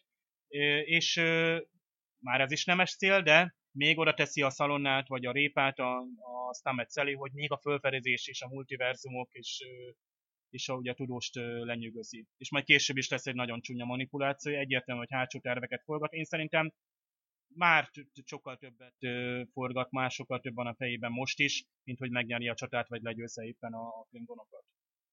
Ezt már meglátjuk, és szerintem ezt, ez igazolja az epizód, meg a a további epizódok is. Másik, hogy nagyon érdekes számomra, hogy a Lorca két embert nagyon fontosnak tart, ez pedig a Burnham és a Tyler. Kifejezetten most Burnhamet, szinte látjuk, hogy félti és óvja, és nem akarja elkengedni a szarkofág hajóra. Erre remélem, hogy vagy ti megmagyarázatok, vagy később erre kiderül, hogy miért olyan hát, kedves neki, vagy fontos neki Burnham és Tyler, akár a megmentésük, akár pedig a, a, a védelmük. Szerintem ennek lesz jelentősége, hiszen ugye láttuk a Szarekes epizódban is, hogy megkérte Tylert, hogy nagyon vigyázzon Burnhamre, egybe hozza vissza őt, és itt is látjuk, hogy nagyon nem szeretné őt elengedni. Egyébként itt volt egy olyan jelenet, amikor a Burnham próbálja meggyőzni a kapitányt, hogy csatlakozhasson a felderítő csapathoz. Hát csapat ugye ez, a két, ez két főből állna, tehát Tylerrel együtt mehessen el a Klingon hajóra.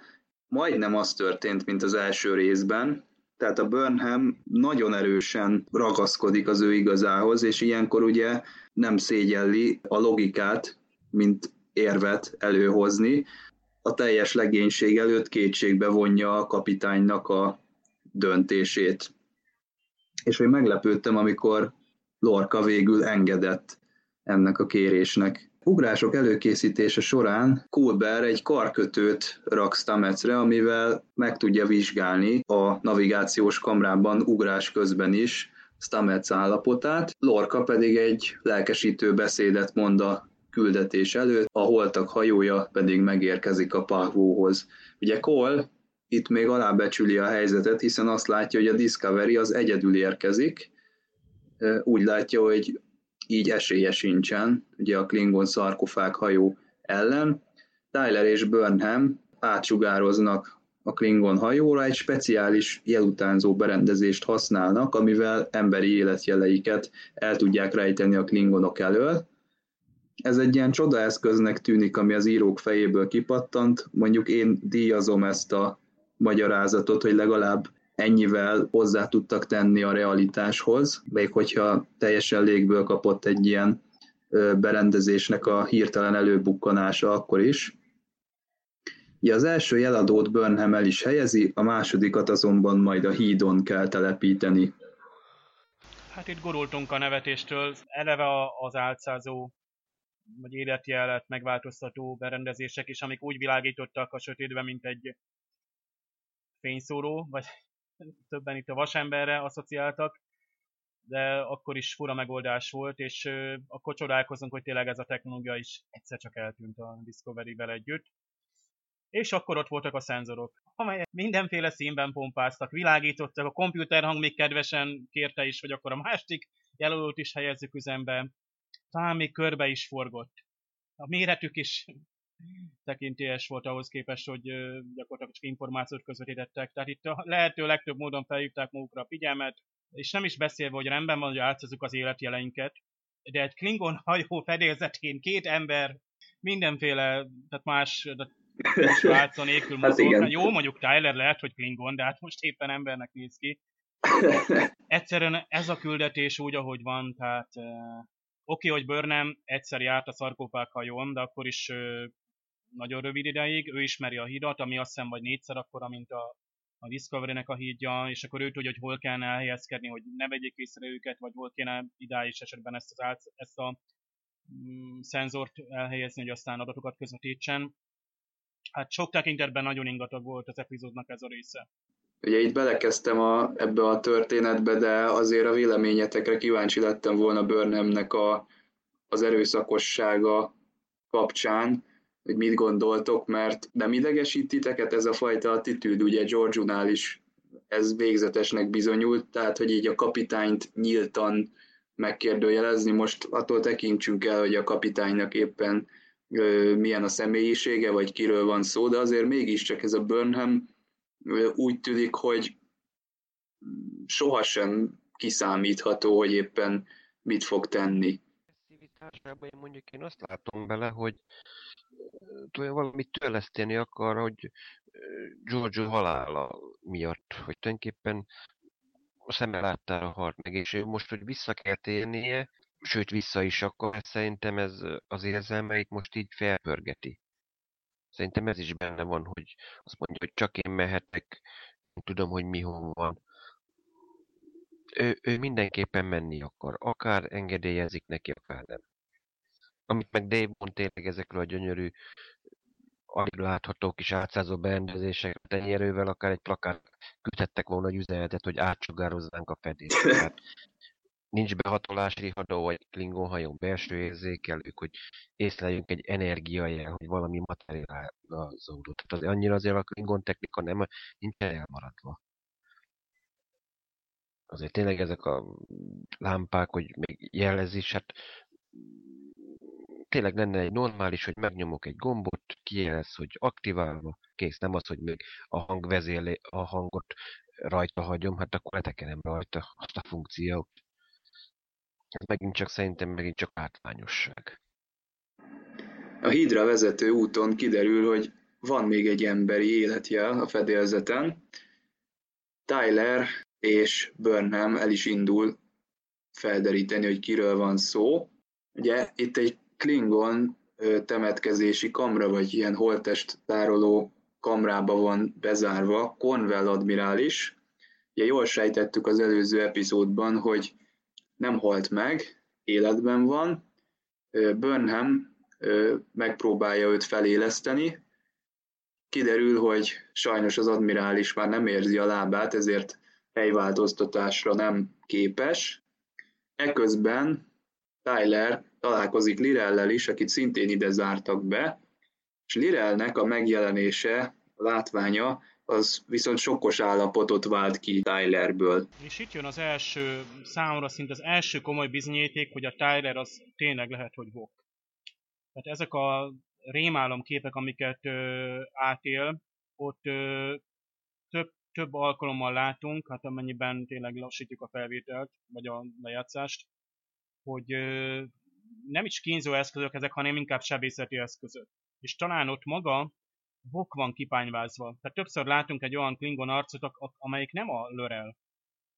Talán a Voknak az arca, ebben most nem vagyok biztos, de talán itt azt akarta bemutatni ilyen ö, tehát nagyon rémálomszerű módon a, a, ez a rész, hogy ö, talán a Vok átalakítását láttuk, tehát sebészileg őt, tehát nagyon durva eszközökkel átalakították emberré, és talán a tudatát is elnyomták, vagy az emlékezetét, mert aztán tehát Tylerként, tehát most idéződnek fel benne, most tolulnak fel ezek a, a, a fájdalmas emlékek például az átalakításra vonatkozóan. De ha nem így van, akkor azt látjuk, hogy Tylert nagyon komoly kínzásnak vetették alá ott a Klingon hajó fedőzetén, és hát ott poszt traumatikus stressz van, és milyen jó, hogy ott van egy pszichológus kéznél, aki azonnal el is kezdi a kezelést. Valóban elég kapóra jön Cornwell admirális, és sajnos Tylernek az állapotából adódóan őt a küldetés átra lévő részében már nem igen lehet bevetni, ezért Burnham egyedül indul el a híd felé, ahol telepítenie kell ezt a meglehetősen feltűnően jellemzett villogó cipelő berendezést. Ugye Burnham elég hamar el is jut a hídra, ahol valahogy sikerül feltűnés nélkül elbújnia egy, egy fal vagy egy, egy konzol mögött. Sikerül hallgatnia a klingonoknak a beszélgetését az univerzális fordító segítségével, tehát innentől kezdve mi is angolul halljuk majd a klingonoknak a párbeszédét, és nem pedig klingonul. Miután a második jeladó is aktiválásra került, a Discovery gyors ugrás sorozatokba kezd, ami ilyen dinamikus eltűnések és előbukkanások közepette, hát tulajdonképpen a Klingon hajónak a megtámadásával együtt jár. Dr. Kulber folyamatosan monitorozza Stamets egészségi állapotát, aki ugye a navigációs kamrában van. Ugye miután a jeladó működni kezdett, elindulhat ez a mikrougrás sorozat, amit Lorca kitervelt, viszont Stamets fizikai állapota ugrásról ugrásra láthatóan romlik, Dr. Kulber pedig azt szeretné, hogyha teljes egészében Lorca lefújná ezt a küldetést. Természetesen Lorca ragaszkodik hozzá, hogy minden áron be kell fejezni ezt a missziót. Epikus jeleneteket láthatunk, fokozzák a drámaiságot, tehát itt, itt lehet látni, hogy a zene mennyire alátámasztja a vágás, itt, itt tökéletes volt ez az epizód. Amit az egyetemes fordítóról mondtál, az is nagyon jó, hogy itt végre láthatok, hogy hogy működik. Tehát az mindvégig kérdezzük évek óta, hogy milyen lehet az, amikor élőben beszél egy idegenfaj tagja, és egyetemes fordítót te hol hallod és itt, itt egy külön kis hangszóróból halljuk hát magából a készülékből a, a kolnak a hangját angolul beszélni, illetőleg amikor a bőr nem beszél, akkor hát nem mindig, de azért halljuk, hogy az ő hangja pedig klingonul szólal meg, hol számára, meg a többi klingon számára, és nagyjából így működnek a mostanában, hát már az egyetemes fordítók előjének tekinthető fejlett valós időben fordító berendezés, melyek audio anyagot is képesek valós időben fordítani. Ugye erre már láthatunk ilyen technikai bemutatókat, nyilván, hogy még ismert nyelveknél, vagy könnyen feldolgozható, fordítható nyelveknél vannak ilyen demók, amik azért azt mutatják, hogy már azért elindultunk ebbe az irányba, de tehát, hogy olyan erőteljes nyelvet, mint a Klingont, ugye majd aztán angolra, vagy hát bármilyen másra fordítsunk, azért még el kell teljen idő. Ugye a pakvókat pedig le tudta fordítani a univerzális fordító sem, tehát biztos, hogy a kommunikációban ez csak egy egy szakasz, ugye, hogy a egyetemes fordító mire képes. Másik kérdésem, hogy a Cole miért viseli még a Giorgio kapitány jelvényét, tehát ilyen trófeaként? Nem is ölte meg a kapitányt, ugye, és Cole is most rakja össze a történeteket, hogy most jön rá, hogy voltak éppen a Discovery mire képes, hiszen elkezdik az ugrásokat. Ez is furcsa nekem, hogy eddig a Klingonok nem jöttek rá, hogy a Discovery ezt tudja, vagy Cole hozzá nem jutott teljesen el. Nekem annyi, hogy a színésznek sem olyan erős az alakítása, tehát kicsit olyan Darth Vader hasonlásként vetették őt itt be, meg amúgy is végig, tehát bár a Kubmával is hasonló problémáink voltak. Rendben van, hogy egy, tudjuk, hogy Burnham részéről lelkileg is le kellett zárni, le kellett számolni. Eleve úgy harangozták be az epizódot, hogy a leszámolások és lezárások epizódja lesz. De akkor is azt a harcot, amit ugye a Burnham vív a kollal, értelmetlennek tartottam, és megint csak a látványra ment ki, hogy egy törékeny földi nő, elnézést, de ki kell mondani, hogy egy Klingon harcossal szemben egy szúrófegyverrel egyáltalán miért bocsátkozik csatába. De epikus volt, nagyon szép volt tényleg hogy összességében a, a jelenet, ahogy Stamets a ugrásokkal kilódik, és itt is egy életre menő csata folyik. Tyler is a démonaival küzd, tehát itt egy gyönyörűen össze volt rakva. Hát vizuálisan és dramaturgiailag ez rendben volt, picit gyenge volt a történet, de látvány szempontjából elsőrangú volt.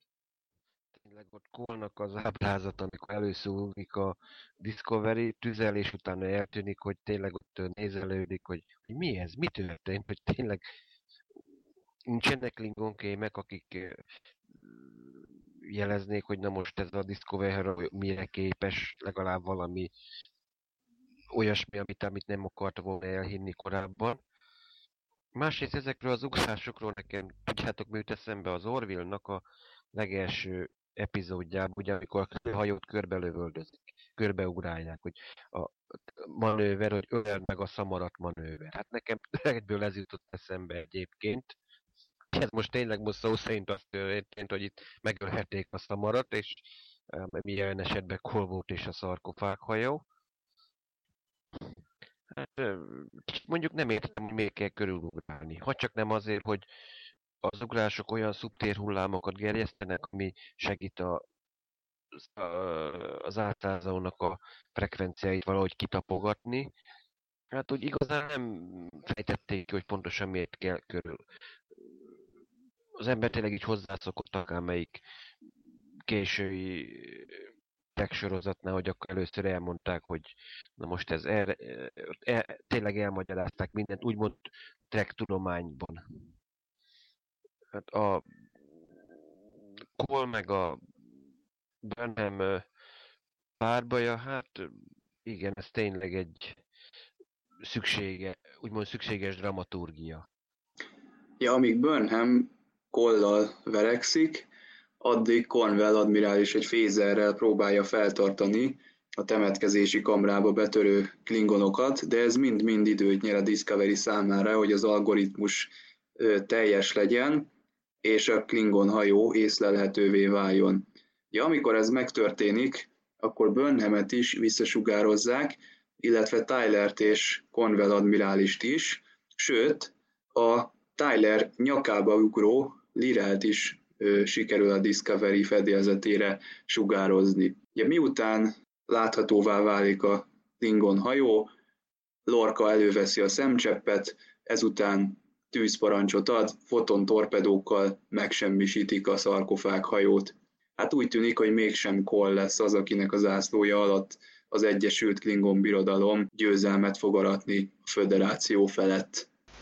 A transportálás én kukoricára térdepeltetném a transporter főnököt, azt hiszem ott O'Briennek valami rastafari változata volt az a fiatal ember ott a transporter helyiségben, de hát ez egyszerűen, gondoljatok bele, egy távoli hajón egy felderítő csapat van. Nem tudjuk, hogy mi történik velük, nem is látunk át. Ketten mentek át, az egyikük leszakadt, és ugye jelenti, hogy majd két főt fog átsugározni. A transporter főnök meg se kérdezi, hogy ki az a második, pontosabban akkor már harmadik ember. Ráadásul ott van Lörel, aki nyakába akaszkodik a, a Tylernek, amikor az átsugárzásnál előrejelzi a távoli helyszín, hogy most két embert kell befogni, most három embert kell befogni, akkor ott nincs valami, bármilyen anyag vagy tömeg, ami, ami előre be van lőve ott a transporter vezérlésnél, hogy két főt fogok átsugározni, és az, azokat a mintákat mérem be. Akkor egy rá csimpaszkodó harmadik ember, én nem csodálkoztam volna, ha Lörelnek mondjuk a nyakától lefelé ott marad a hajón, mert éppenséggel a transporter sugár, láttuk már milyen furcsa dolgok történnek a transportálás során. Másik ugye természetesen Börnemnek a ugrás közbeni átsugárzás, ami nagyon látványos, tényleg mozifilmbe illő volt. De ott megint megkérdelezzük, hogy utána szerencsétlen mi történik a túloldalon, amikor materializálódik. Ezt már a mozifilmben egyébként láttuk, hogy zónáskor milyen nagyszerű, amikor utolsó pillanatban átsugározzák az embert. Ezt Tehát arra gondoltál az előbb, hogy keletkezhetett volna egy Tuvixhez hasonló élőlény Tylerből és Lirelből? Most hirtelen a neveikből nem tudok összerakni semmit. Sok variáció lehetséges azért.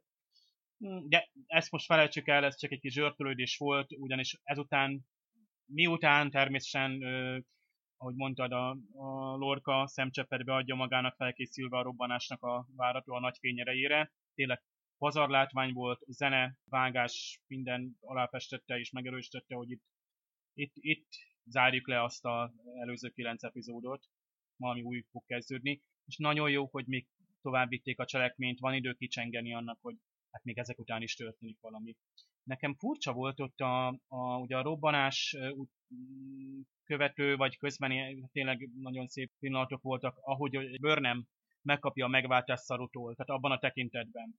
Nincs párbeszéd, nincs részletezve, tekintet elárulja, hogy végeztem a magam harcát, megvívtam, megbosszultam Giorgio kapitányt, Szaru is gyakorlatilag mindent kifejez a két szereplőnek a tekintete. Zavart engem viszont a Burnham és a Tyler ö, tekintete, azt hiszem Tyler itt eltűnik a turboliftben. Tehát ugye ők ekkor a hídra érkeznek, és ö, tanulja robbanásnak. És itt nagyon furcsán nézett rá a Burnham. Visszanézett, mint valami döbbenetes dolgot látna, de utána a következő jelenetben azt hiszem már teljesen más színen vagyunk. Erre nem tudom, hogy van-e valamilyen, vagy bármilyen magyarázat. Jó, Lorca bevette a szemcseppet, és tényleg ő látta a ténylegesen robbanást, mi meg nem láttuk. Hát az ember hozzá van szokva, akár mondjuk bármilyen ilyen nagy szifiné, hogy lássuk, hogy szépen széjjel robban a hajó. Nem csak annyit látunk, hogy mögöttünk ott van a kilátónyi, és csak a robbanásnak a fényeit látjuk. Hát azért akármelyik mozifilmet, ha néztük, egy Klingon hajó megsemmisült, vagy a akár a Narada, akármelyik ilyen ellenséges hajó megsemmisült, láttuk végig, hogyan robban, hogy mennek szél az alkatrészek, szana szét a világűrbe, hát ne, ne, nem tudom. Ez nekem a, ugye a befejezésben nekem tényleg ez, ami még pluszban azt mondom, hogy hiányérzet. Azért gondoljatok bele, most nagyon hirtelen zárták le a cselekménynek ezt a részét. Tehát rendben van, 9 epizód vezetett ide, de mi lesz most? Tehát szerintem a néző csak ült és nézett, hogy jó, akkor most a szarkofághajói és Kol megsemmisül. Jó, rendben van, Lörelt áthoztuk, és ő még itt fog uh, majd mindenféle csúnya dolgokat tenni valószínűleg a Discovery-n. De most akkor hogy ki, ki ellen fogunk harcolni? Vagy Lorkának mi lesz ezután a célja? A Discovery-nek mi lesz ezután a célja? Perce, percek múlva választ kapunk mindenre. Teljesen más dolgok vonják majd el a figyelmünket. De azért itt nagy kérdés, gyönyörűen, és tudjuk, hogy valódi lisztekkel hozták létre a szarkopághajót. És most hát ugye felrobbantva azt, hát nyilván a liszteket azt csak lebontották, de, de belegondolunk, itt potenciálisan azzal a hajóval még nagyon sok mindent lehetett volna, akár ilyen ö, rejtett felderítő küldetések. Például ezt, amit itt, itt ugye végre kell hajtani, hogy a Klingon álcázást megfejtsük. Akár az egész évad cselekményének is lehetett volna ez a célja, hogy fejlesztjük ki azt a technológiát, és nem negyed óra alatt egy briefingen, hanem hosszas küldetések során, sikertelen küldetések, áldozatok árán, több Klingon hajóra ugorjunk át, transportáljunk be, rejtett küldetések, kémkedések, akciók közben, hogy megfejtsük az álcázó technológiát.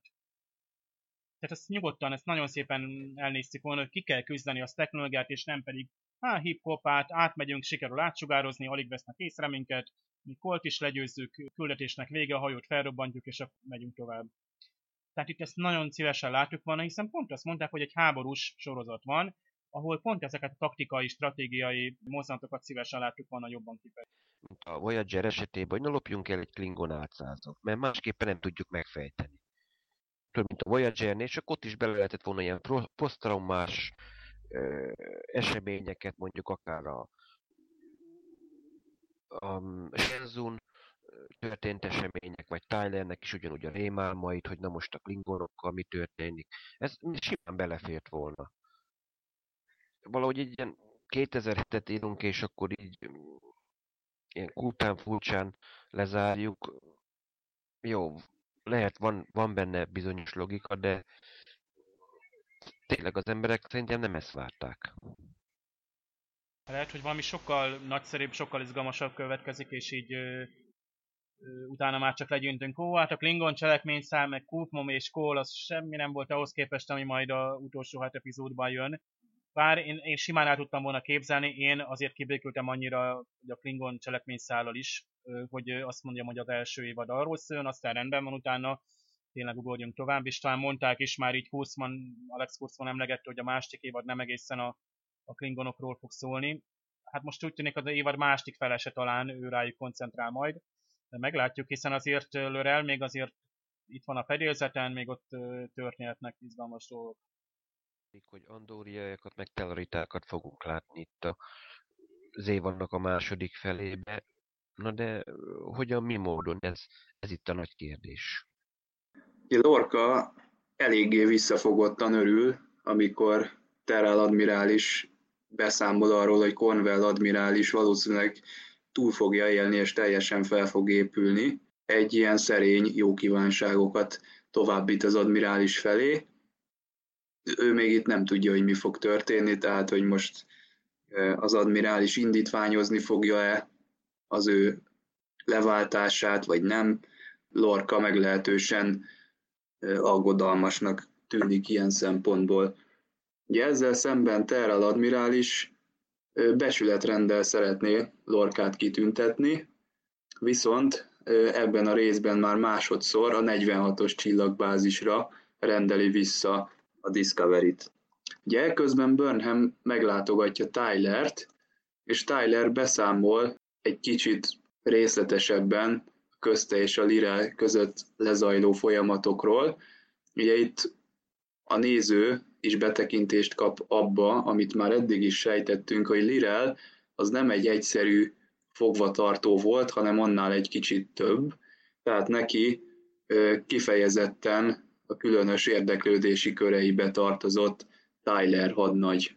Ugye ez az oka annak, hogy Tyler még mindig életben van, ezután az extrém hosszú Klingon fogság után is. Borka majd ekkor az admirálissal való beszéd közben is tervez valamit, mert azért az furcsa, hogy azt mondja, hogy adják oda a Stamesnek inkább az érmet, a, becsüle, a kitüntetést, becsületrendet, hogy Tyler itt megint azt mondja, hogy nagy, tényleg 7 hónapig volt kínozva, kínozva is, meg ugye Lörelt is meg is kellett foglalkoznia.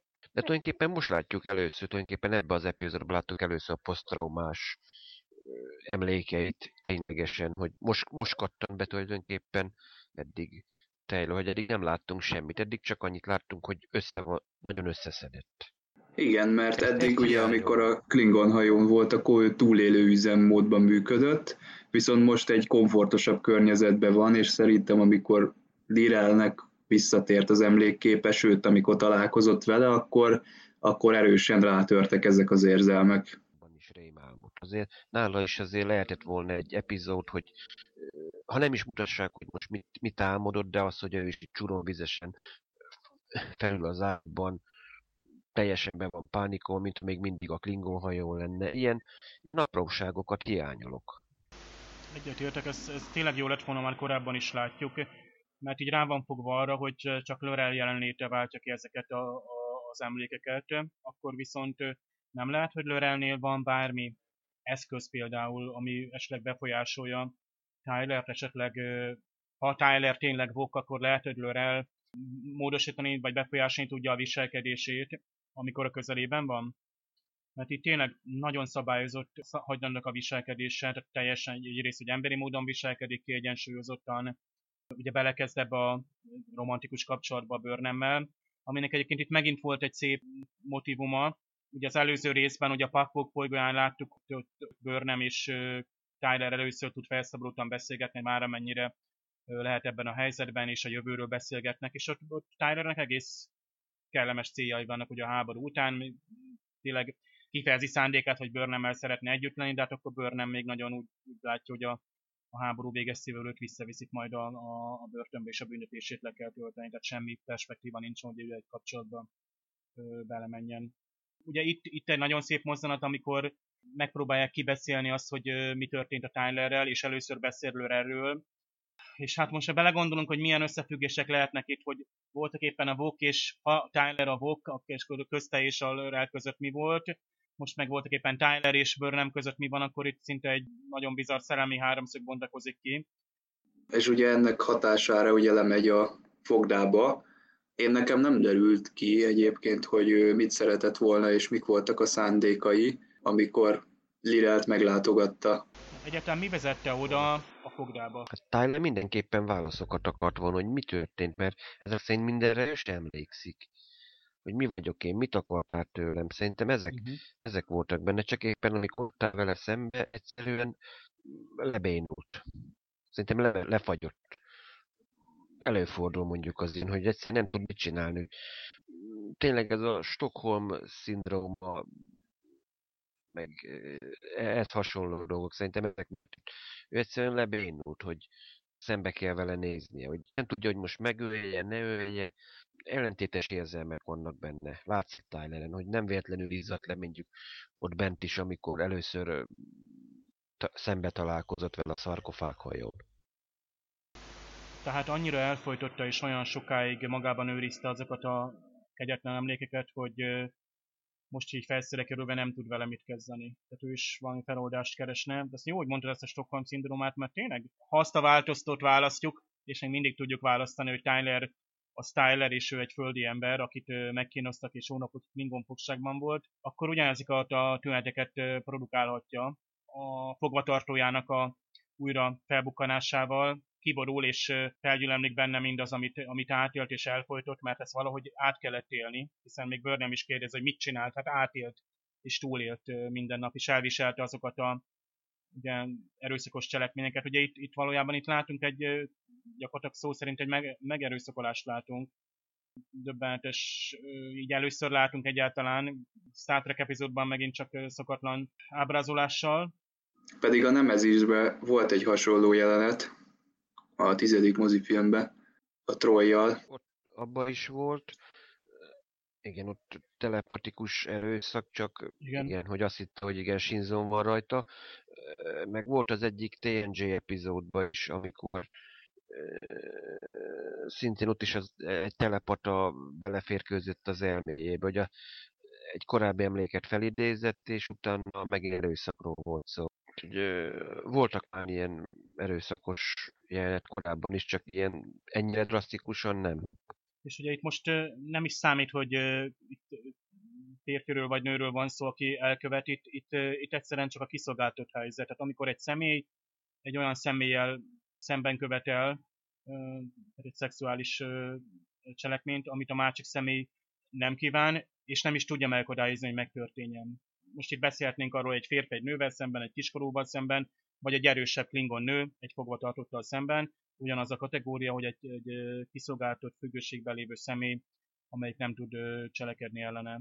Aztán itt ilyen rangolói teóriaként az is fölmerült, hogy esetleg nem Vok emlékeit látjuk-e, hogy hát valójában nem Tyler feküdt ott, hanem még Vok, csak ugye most már Tylerként látja önmagát, és gyakorlatilag egy teljesen hétköznapi együttlétet láttunk, amikor a Vok és szerelme, ugye Lorel egyszerűen együtt voltak, ha bár így utólag nehéz megmagyarázni, akkor miért okoz ilyen, ilyen sokkot. Tehát valamit elfolyt, akár Tylerről van szó, akár Vokról, ez a fiatalember, vagy bárki is legyen az, valamit elfolytott magában, legyen az az eredeti személyisége, vagy legyen az egy ilyen óriási stressz, mindenképp egy, egy ilyen megosztott állapotban és felzakadott állapotban van.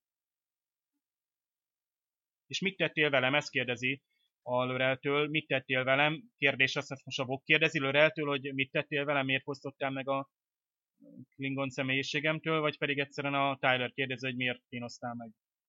Tehát itt megint egyetlen egy mondat, és megint lehet gondolkozni, hogy hogyan értsük, és hogy megint két hónapot kell, most két hónapot kell várnunk a feloldás, vagy legalább annyit.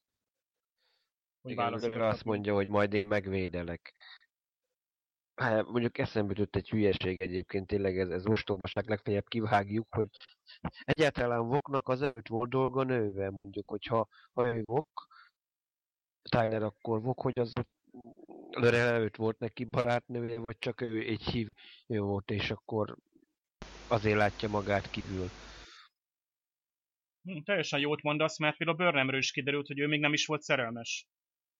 Tehát tényleg itt olyan emberekről, meg szereplőkről beszélünk, akinek olyan életútja volt, hogy tehát olyan szituációkba kerültek, amik egész életüket a fejetére állítják, és lehet, hogy Vok esetében is, vagy Tyler esetében is beszéltünk erről, meg tehát itt, itt, itt valami olyasmit élt meg, amit, amit nem tud kezelni utólag, nem tud feldolgozni. És a, a Lorel azt mondja sejtelmesen, hogy majd nem sokára vagy hamarosan. Na de mi, mi fog történni hamarosan? Aktiválni fogja a vokkot?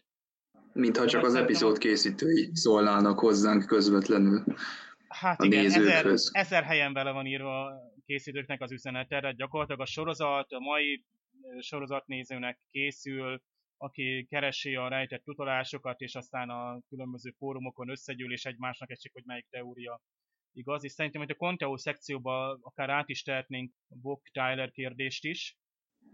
Stamets még egy utolsó ugrást bevállal vissza a 46-os csillagbázisra, ugye annak érdekében, hogy a Discovery-t mindenképpen biztonságos területre ö, tudják visszamenekíteni. Azonban az utolsó ugrás az hogy, hogy nem, hát nem úgy alakul, ahogy eltervezték. Valami rendellenesség lép fel, ugye Stamets szervezete sokkot kap, kiesik ebből a navigációs kabinból, a félbeszakított ugrás, az pedig hát egy ismeretlen helyre vezeti el a Discovery-t. Na, ezt a cliffhangert kaptuk. Nem tudom, hogy melyikkel jártunk volna jobban, a pávós cliffhangerrel, vagy ennek örülünk-e, inkább jobban. Minden esetre érdekes alapszituációval fog indulni az első évadnak a második fele. Hát szerintem akkora cliffhanger kaptunk itt a végére, hogy akár ezt egészet át is tehetjük a, rögtön a Conteo szekcióban megbeszélni, mert amit megnyitott ez a epizód ö, lezárás, rengeteg ö, kérdés és lehetőséget vet fel. Én még nagyon gyorsan Lorkára térnék vissza, aki újra mesterien manipulálja Stametszet. Tehát felajánlja a, az érdemrendet neki, még arról is beszél kicsit félrevezetve, hogy hát most már csak el kell mennünk a csillagbázisra, és ugye lezárjuk a háborút, és utána már elkezdhetünk felfedezni, tehát megint egy motiváció Stamets számára, és már nem is fontos a spórugrás, sem menjünk a csillagbázisra, hanem elég lesz a hagyományos hajtóművel is.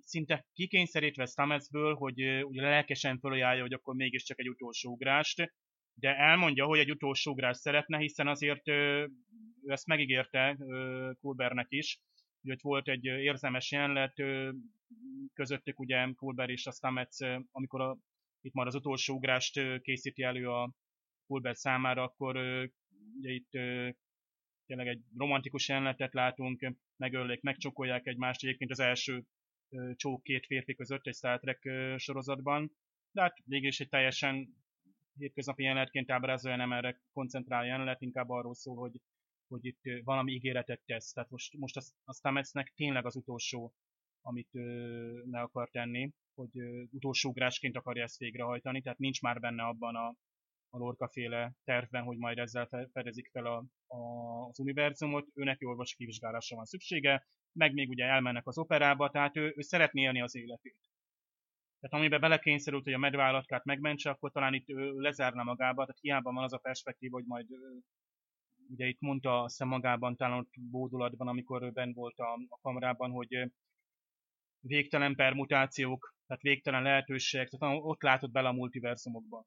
Vagy talán az már az utolsó ugrásnál volt, minden esetre ott beszélt valami erdőről és tisztásról is, lásd az epizód címet is, tehát annyira összetett élményen lehetett, hogy egy a néző felé is csak félig meddig jött át, hogy egyáltalán ő mit él át, mekkora szenvedés ez neki, de tudjuk, hogy nagy, egy komoly életveszélyben is van, sőt, hát látjuk, hogy komoly bajba kerül az utolsó ugrás után, nem tudjuk, hogy mi lesz a sorsa. És amennyi főszereplőit kidőlt már a, a, az évad közben, hát el tudtok volna képzelni sajnos, hogy hogy lezárva, hiszen a medvállatkától is, medvállatkától is bizonyos értelemben elköszöntünk, ott volt Csolcsó kapitány, ott volt Landry, kormányadmirás is majdnem elvesztettük. Egyébként az írónők mondták, hogy hát ők úgy gondolták, hogy visszahozzák, mert szimpatikusnak találták, és beleírták, hogy visszahozzák. Tehát itt simán lett volna, hogy kormányadmirás nem kerül át. Volt képen most sem sok vizet zavar, hát Lorca is nagyszerűen túllép rajta, kicsit meglepődik, de úgymond vállat von, mert ő neki már lehet, hogy egészen más menekülési tervei vannak, és nem kell félni attól, hogy a Cornwell majd mihelyt meggyógyul, rögtön el, odáll az admirálisok elé, hogy hát ez a lorka nincs rendben, és nem kéne érdem, érdem, rendet adni neki, hanem rögtön hadbíróság elé kéne állítani. Az egy elég meglepő befejezés lenne valóban, hogyha az történne, mint a Star Wars-ba, hogy egy ilyen díjkiosztón megjelenne a Lorca kapitány, és így a fejére tennék a, az érdemérmet, és akkor a csubakka ott üvöltene, hát ez valóban eléggé idegen lenne a Discovery-től. Egyébként egész végig a Lorkának a különböző tekinteteit, azt végig lehet kísérni az epizód során, tehát többször volt olyan hosszú, kitartott jelenet, amikor csak a Lorkának az arcát mutatták, tehát itt már ö, szintén szerintem biztosan jelezni szeretnék a készítők, hogy itt valami többről van szó, mint, mint amit látunk, ugye nagyon jól mondtad te is, Dave, hogy őt már nem is érdekli az, hogy most az admirálissal mi fog történni, most meggyógyul, vagy nem gyógyul meg, látszólag ő neki teljesen más tervei vannak. Nem véletlenül mutatták biztosan azt a konzolt, amikor az ugrás előtt, ugye ő ott beállította magának a kis alapértékeket, vagy nem is tudom miket. De hát ez nyilván a Conteo szekciónak a adását fogja bővíteni ezek a kérdések. Kitüntetik egy hatalmas ünnepségbe, és maga Corvan admirális akassza a nyakába az érmet, és belesugja a fülébe, hogy legszívesebben zárkába dugtam volna inkább kitüntetés helyett. Igen.